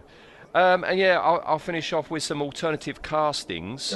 All right. So, um, in the role of Kara, Nerys Hughes was asked to, to do it, oh, but no, she no, said no, no. That's weird as well because she'd been in uh, Kinda, so they don't normally don't like reusing No, no. actors so close together. Um, no. All no, I right. Okay. She's too. She's too nice. Okay. Well, Orcini, I, I'm going to do yes or no's, right, on, on, on the rest of them. But I think with Orcini, you couldn't have had anybody else better, I don't think. Um, No. But apparently it was offered to Ray Brooks. No. To Yeah, Bostock, Yeah. possibly. No. Um, I can see why they would go for this fella, and he, he, he would be good, but again, imagine he's not. these? You imagine these lines delivered in Mr. Benn's voice. Yes. but the next fella, I can see doing it, but I'm Go I would still prefer William, and that's Julian Glover. oh, he could have done it. He could have done it in his sleep, I think, but it would have been a different character. Yes, yeah. Um, and Peter Vaughan was also offered it. Yeah, I can see Peter. Oh, yeah, I, I suppose. Yeah, he, he possibly still could have done it.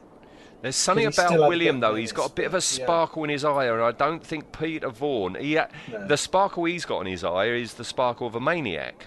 You know? Well, the I think Peter Vaughan could do it as a a thug, Yes. as a bully boy, but yeah, William Gaunt has got. You can imagine him as an as a knight. As yes. A, uh, you know, a, a chivalrous knight. Uh, yeah, Peter Vaughan. He's he's just going to knife you while you're on the toilet or something. Yes, He's got yeah, no yeah, yeah. chivalry involved. No. All right. For Jobel then. Uh, yes or no on these, right? Ronald Lacey. Yeah, yeah, I can see that. It's very much the sort of part he would play. Yeah. A- As yes, horrible. yes. Yeah, yeah, I can see that. And I can see Roy Kinnear playing Yeah. him as well. Yeah, All right. definitely. All right. Hang on. Take a drink of water because this is a long list now. Okay. Go on. Sound For the like you're role of the bucket. Then. Sorry. that was me in my Davros tank. Um, here we go then. Are you ready? These are other people that were considered for the role of the DJ. Yes or no? Oh god. All right. Are any of these going to be better than Alexei Sayle? Now you like Alexei Sayle, so I do, yeah. yeah. where where you might say no, I might say yes. All right. I hope I'm. I hope I'm. Um, I hope I'm fair. I'm. I'm just asking you though. I'm not going to say whether I Tony think they would. No. Some of these are just outrageous. Right, are you ready? So, imagine the DJ played by these people. First off, we'll go serious. Kenneth uh, Cranham. Oh, um, Harvey Moon. Yeah. Yeah. All right. Uh, Robbie Coltrane. Yeah. Yeah. I can see that. He's a good actor. All right. Roger Daltrey. Mm, I don't think he's a good actor at all. No. No, no. Um, Jasper Carrott. Jasper Carrott. Yes, I could see it, but I think it would be slightly more embarrassing. yes. Um, I just remember Jasper Carrott from the Detectives when he tried to act. Yeah. He, no. Mm. No, no. All right. Let's have a look. Who else shall we uh, um, stun you with? Uh, David Bowie. There's no way they could have afforded David Bowie. Do you know what? If they could get David Bowie to do it, dressed up as Ziggy, I would have said go for it. David Bowie is great uh, in whatever he does, um, but there's no way they would get him. No. All right. That's, that's that's the sort of someone someone above has said to JNT, uh, what, "What are you doing for publicity?" Well, we're going to offer Bowie a part. Oh, very good, well done. Yeah, All right. Well, uh, what about uh, Jim Dale? Yeah. I, mm. you know, I could see Jim Dale playing Orcini, Yeah. but mm, I don't know about the DJ. No, they've probably got him. He was probably cheap at this point. All right. Uh, Lenny Henry. I could see them doing it, but I'm not a great fan of Lenny Henry. He probably would have been fine, but not my cup of tea. All right, we're going into bizarre territory now for these uh, considerations. Uh, Harris. no, no Rolf Harris. Uh, Shakin' Stevens.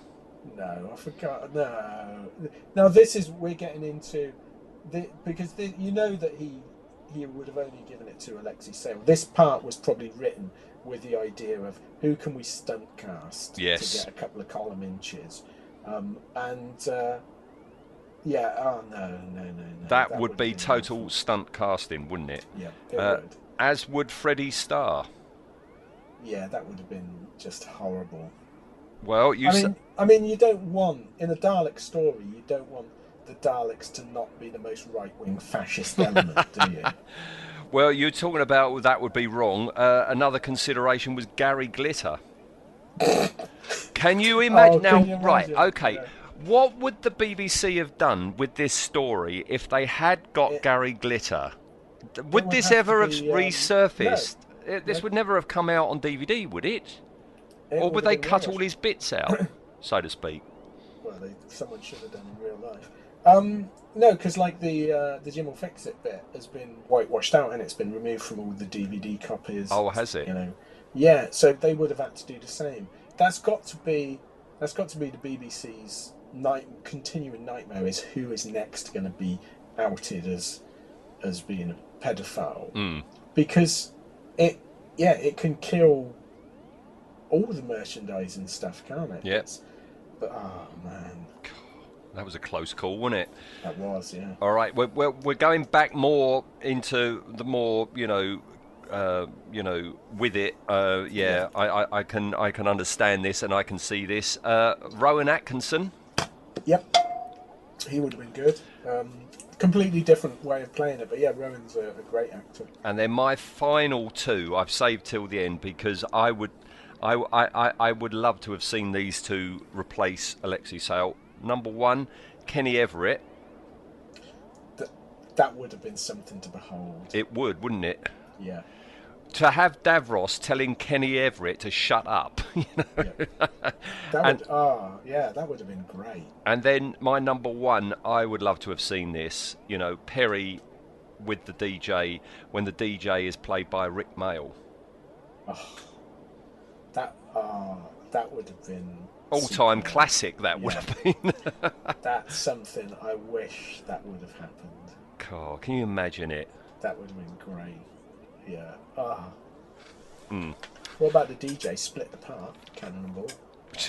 the boys in blue. There you go. They were wearing blue, and, and they wear That's blue true, in yeah. this suit. Yeah. yeah. Hmm. All right. Okay. So that's that. Right. We've got to go on to our uh, tallies now. Uh, I've forgotten. Didn't we say we are going to do four? We were People. going to do uh, Orcini, Bostock, Kara. Kara, and the DJ. Vogel. Well, that's five then. five, yeah. Or perhaps we Wow. weren't going to do Vogel. I don't know. Perhaps lump him in. I don't know.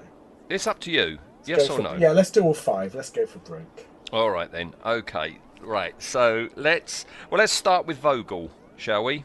Vogel. The design of the fella with his little Um, goatee and his natty outfit. Yeah, I I can see what they're aiming at with him, and I think it sort of works. But I'm he's a little bit comic, so I, I the design wise, I'm going to give him four because I'm not a great fan of what they did with his little goatee and stuff. All right. Well, I put I put five because I just Yeah. thought he was average. Yeah, so very- that's very average. four and a half for his design.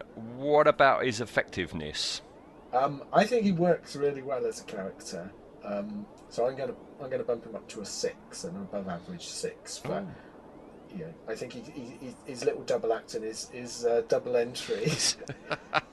I think yeah, I think he works fine. Uh, He wouldn't work as in anything else. I don't think. All right. Uh, the well, actor's familiar. I don't know what else he's done, but yeah. I think he's in in, doc, in Doctor Who at some other point, hadn't he? I'm. I'm sure he's been in something else. I'm terrible at faces. Okay. Well, I, I scored higher than you again. I, I, I gave him a seven, so that's six and a half. Oh, right. All right. So that's an adversary rating of five and a half. We'll talk caravans at the end. All right. Yes, All right. Let's let's do Bostock next.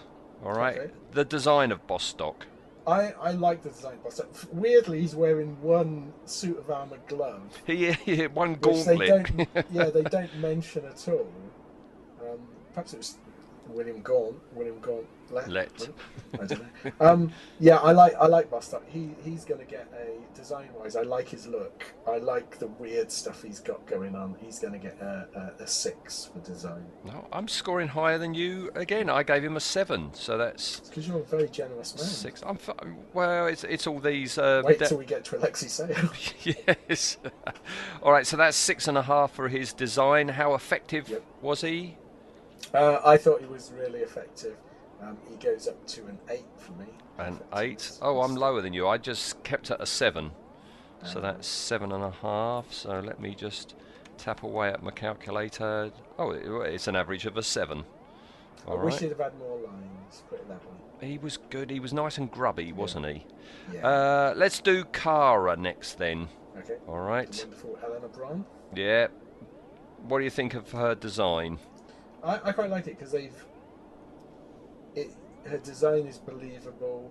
Um, the the she's not too outlandish. Like I say, they could have gone down the later season Servalan style. Mm. Um, so I think she she gets uh, a slightly above average. I'm going to give her five point five for design. Five point five. I, I just stayed at five because Yeah. I just thought it was a bit. Mm, it's all right, but nothing Yeah. special.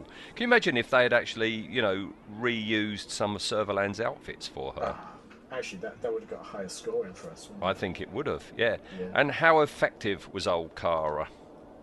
Um, I don't think she had quite as much depth as some of the other characters, but she did. I think she did a good job, and I did like her totally corporate, obsequious ways. Um, so I'm going to go up to six point five for her. Six point five. All right. I, I gave her a six, so that's six point two five. So again, out with my calculator. It would have been nice to have seen, a you know, another facet to her, slightly harder. Yes. But I think for what she did, yes, it was it was very good. All right, so that's 5.75 for Kara. All right, slightly above Vogel, which Yep. of course she I was. should, as she should be, yeah. Yes, all right, let's do the DJ then. Um, Okay. Design of the DJ, all his outfits and everything. Um, the design, I think, I think it was a weird, a weird idea that they went with that he keeps changing his costume. I that threw me when I watched it originally. It's like, what's going on? Why is it? So I, I think it was very strange and they were quite cliche. So design wise, I it's only going to get four and a half for me because uh, the, the rest of the time he just seems to be in another dentist smock. Um, but yeah, I, I thought it, it, his look was slightly embarrassing. Well, for that reason, I only gave him a two. Um, Two, oh god, that yeah. yeah. So that is uh, 3.25. All right, for his design. Oh, bless him. Mm. Right, here we go. How effective was he? Um, I I have to be. I'm biased because I love Alexei Sayle. I think he's great. Um, but I can see. I can reach back into my young Ian's embarrassment, and I can see that it's not up to everyone's standards. Um, but I, I'm going to push and give him a little bit extra. So I'm, I'm going to give him a seven for effectiveness because I did think he was funny. A But I understand why some people don't. A seven. Blimey. I, I gave him a one. I, I said we would. A one. See, I said A this one. would be the dividing point for us. Yeah. We're going to I have would to have. cover the boys in blue because I think I disagree on that as well. Um, I wou- I, like I would have- I like. Yeah. Yeah. Yeah, your cat likes cheese. No, I, w- I would have given him a zero because he irritates the heck out of me. But he ga- he gains a point because when he's drops his facade and he's just talking to Peri, he's all right. But the rest, he really gets on my tits. He really does. I, do you know what? I, I totally 100% understand and back up your your decision. But yeah, I, I have to go with the fact I do like him. I like Alexei Sayle. I don't find I don't know what's why what's changed, but I don't find other than his death, which I still think is a terrible bit of. He, he does that arm waving like he did as the vampire in uh, Nasty. Yes. And all, that's all I see when he dies.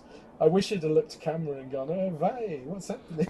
Uh, but um, yeah, I, I, I, I'm biased. I understand that. All right. Um, yeah, because you gave him a seven and I gave him an eight, that still gives him uh, just slightly below average. That's a, a, a an, uh, an average of a four. You gave him an there. eight.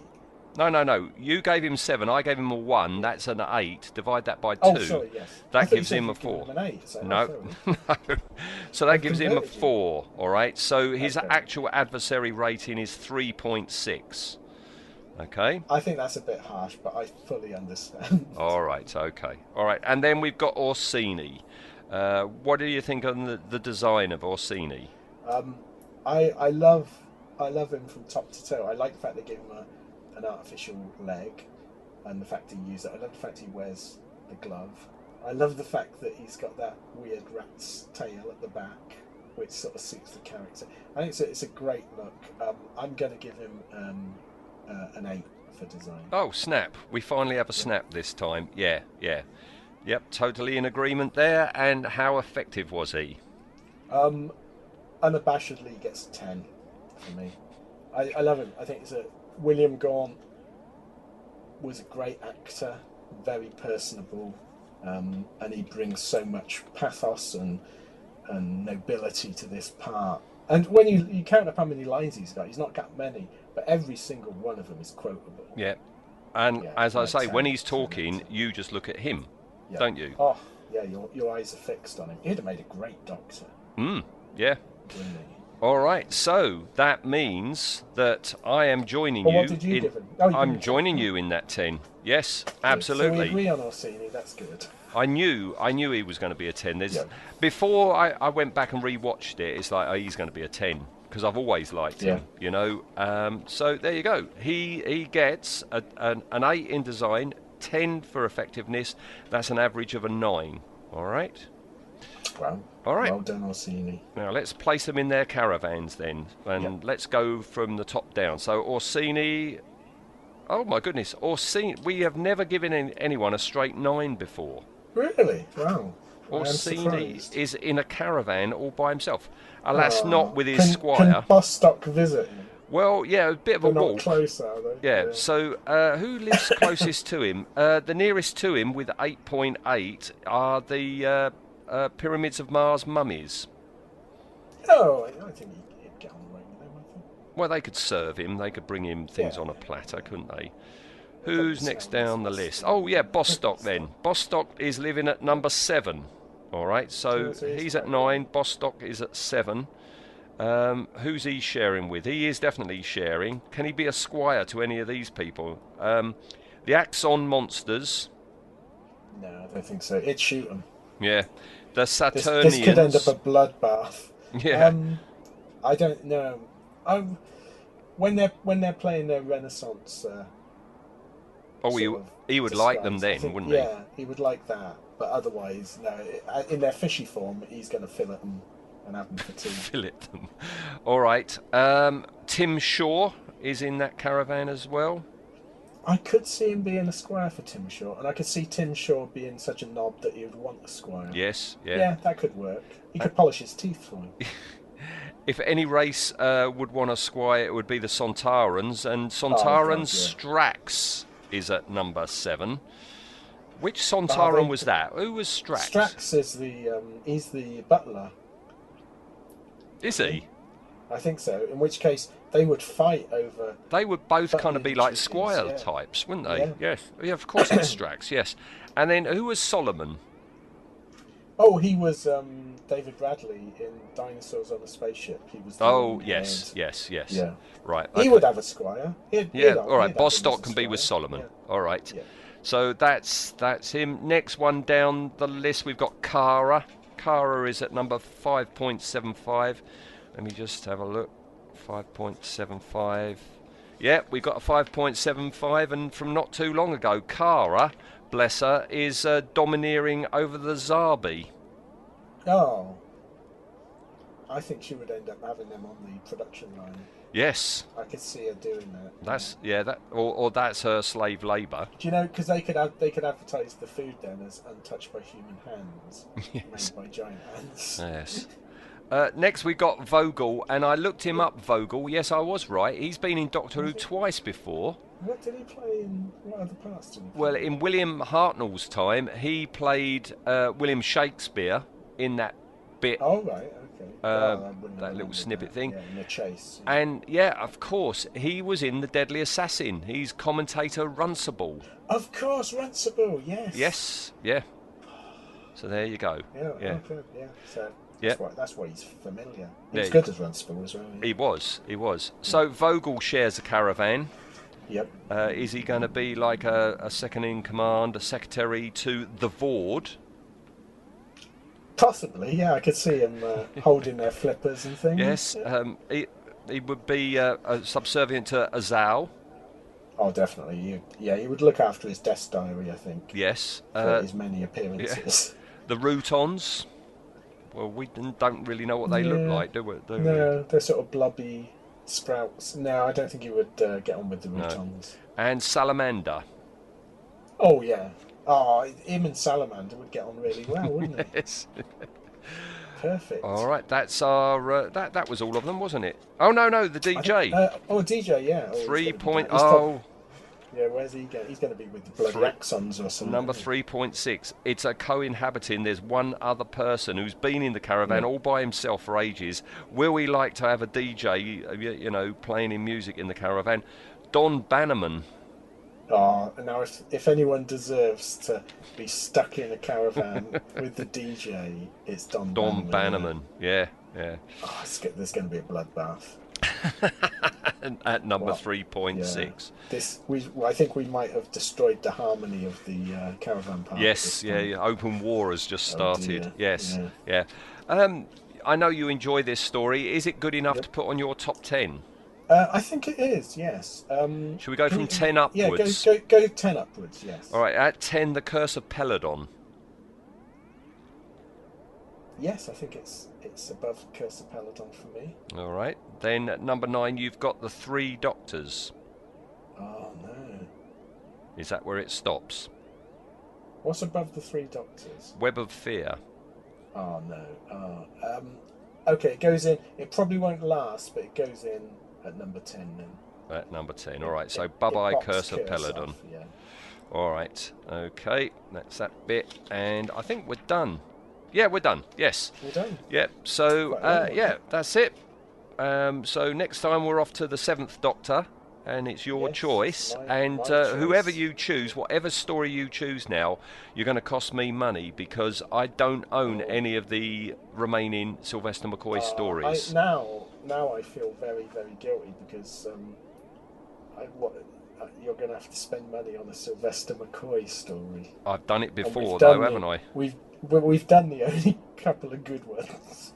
Um, I've well, bought the I don't know how Happiness Patrol. I, i- i- That's it's true, okay. yeah. It's okay. It's all, it's all uphill from there, is it? Um, I don't know. I don't know how familiar you are with this one, but if I say we're going to be building high for happiness, High for happiness. yeah.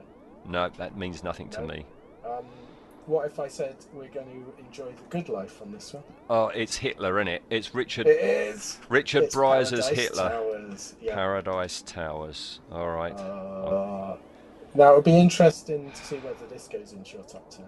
I've never seen it because every image I've seen from it, it's like no, no, You've no, no, no, not even on the original one. You've no, never seen it. no, no. Oh my. because I saw the photos in Doctor Who Monthly or whatever it was, and it's like, what are they doing now? You know, I so- honestly, I honestly don't know then what your psyche is going to make of this one.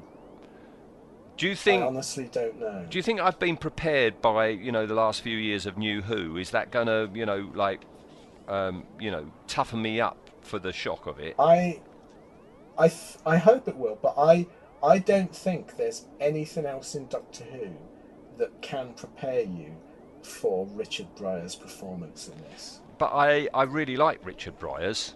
Oh, I, I agree. I really like Richard Briers. I still think there's nothing that can. I mean, this is this is a performance that JNT had to step in and say to the director, "Is Stop that him. all right? Yeah, stop. Is that what you're going with?" Um, I, it does have its fans, um, and it is. Loosely based on a, a, a well-known science fiction novel. Um, but oh my goodness, this is going to be so interesting. Do you if think? you if you come back next week to record that, I'll be surprised. I think this might be the end of our friendship. Um, Do you think it, it has actually helped that uh, I've I've just spent what? How, how long's it been now?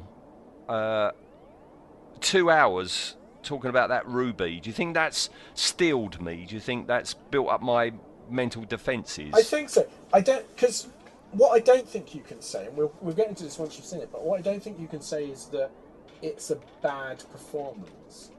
I just don't know what was going through his mind to give that performance. I at the time found it hilarious, but oh my goodness, this is this is going to be. I mean, if you didn't like Alexei Sayle, this is going to be fascinating. Well, this is intriguing because you say it's not a bad performance. No, no, I don't think it's a bad performance. I just don't know whether it fits in Doctor Who. Um, This is intriguing. you need to watch it. Yeah, I don't think we need to. We I don't think we can discuss much without you watching it. Well, Um, I've, I've, got I, Clive Merrison in, in it as well. who? Yeah, Clive Merrison. Oh, you'll, you'll know him when you see him. All right. Um, Well, I've just called it up this is fascinating. on Amazon Prime, and they've it was six ninety nine. It's got a limited time deal, five pound ninety four. Oh, right, there you go. they, knew we would, they knew we were going to discuss it.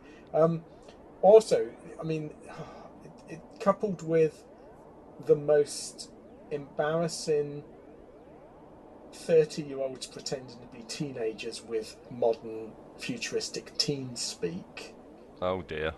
In this, two comedy old ladies, and a bizarre comedy performance of someone trying to be Rambo when they look like Charles Hawtrey. This is going to be fascinating. I honestly don't know what you're going to make of this. I'm quite looking forward to it Yeah. now after after that build up. Charles Hawtrey as uh, Rambo. Basically, yeah, and you also get to see um, Melanie Bush in a swimming costume. So, Oh, oh no! Now you put me back off again. Oh dear. oh, this is this is going to be fascinating. This is going to be. I can't predict. I. I've known you for years, and I know you're. T- I can't predict what you'll make of this one. All right. Well, I'm not going to say anything in the in between. I'll keep it all for the show. All right. I won't. Brilliant. I, Yeah, I won't be notes, messaging you know, you- hints. Yeah. Yeah, I, I won't be oh you bastard or anything like that during the middle of the week or anything. yeah. you'll be you'll be getting Alright. the Alexei Sayle bits out to rewatch them to, to just remind you of good times. Um, no, this this this is fascinating. Yeah, I'm really looking forward to this one. Okay. I want all you right. to go and watch it now. No, you have nightmares. All right. The only Okay. Well, stream, the only streaming you'll do on this is if you go throw it in the river, though. I think. we we we're we're not that far from a stream. I could easily do that within five minutes. Yes. Yeah. All right. Well, I've placed the order. So. Uh, Excellent. All right. Okay then. We'll see you next Your time then. your um your Amazon history must be just bizarre. Yes, it is rather. Yes, yeah. Oh dear, oh dear, oh dear. All right, okay. Good Join, stuff. join us in a week, folks. Let's see what I think of it. Don't All miss right. don't miss this one, anyone. this is this could be fascinating. It could be the end of our podcast and our Could be, friendship. yeah. this might be the one that breaks us. Or you might, and this is why I don't I, I don't know. It's so such a strange story. You might come back and go, I love that one. That's in my top ten. You might. well, It's yeah. come back in a week. All right. All right, all right, folks. See you next time then. Yep. See you next Uh, time. Thanks, then. See you then. Bye. Bye. Bye.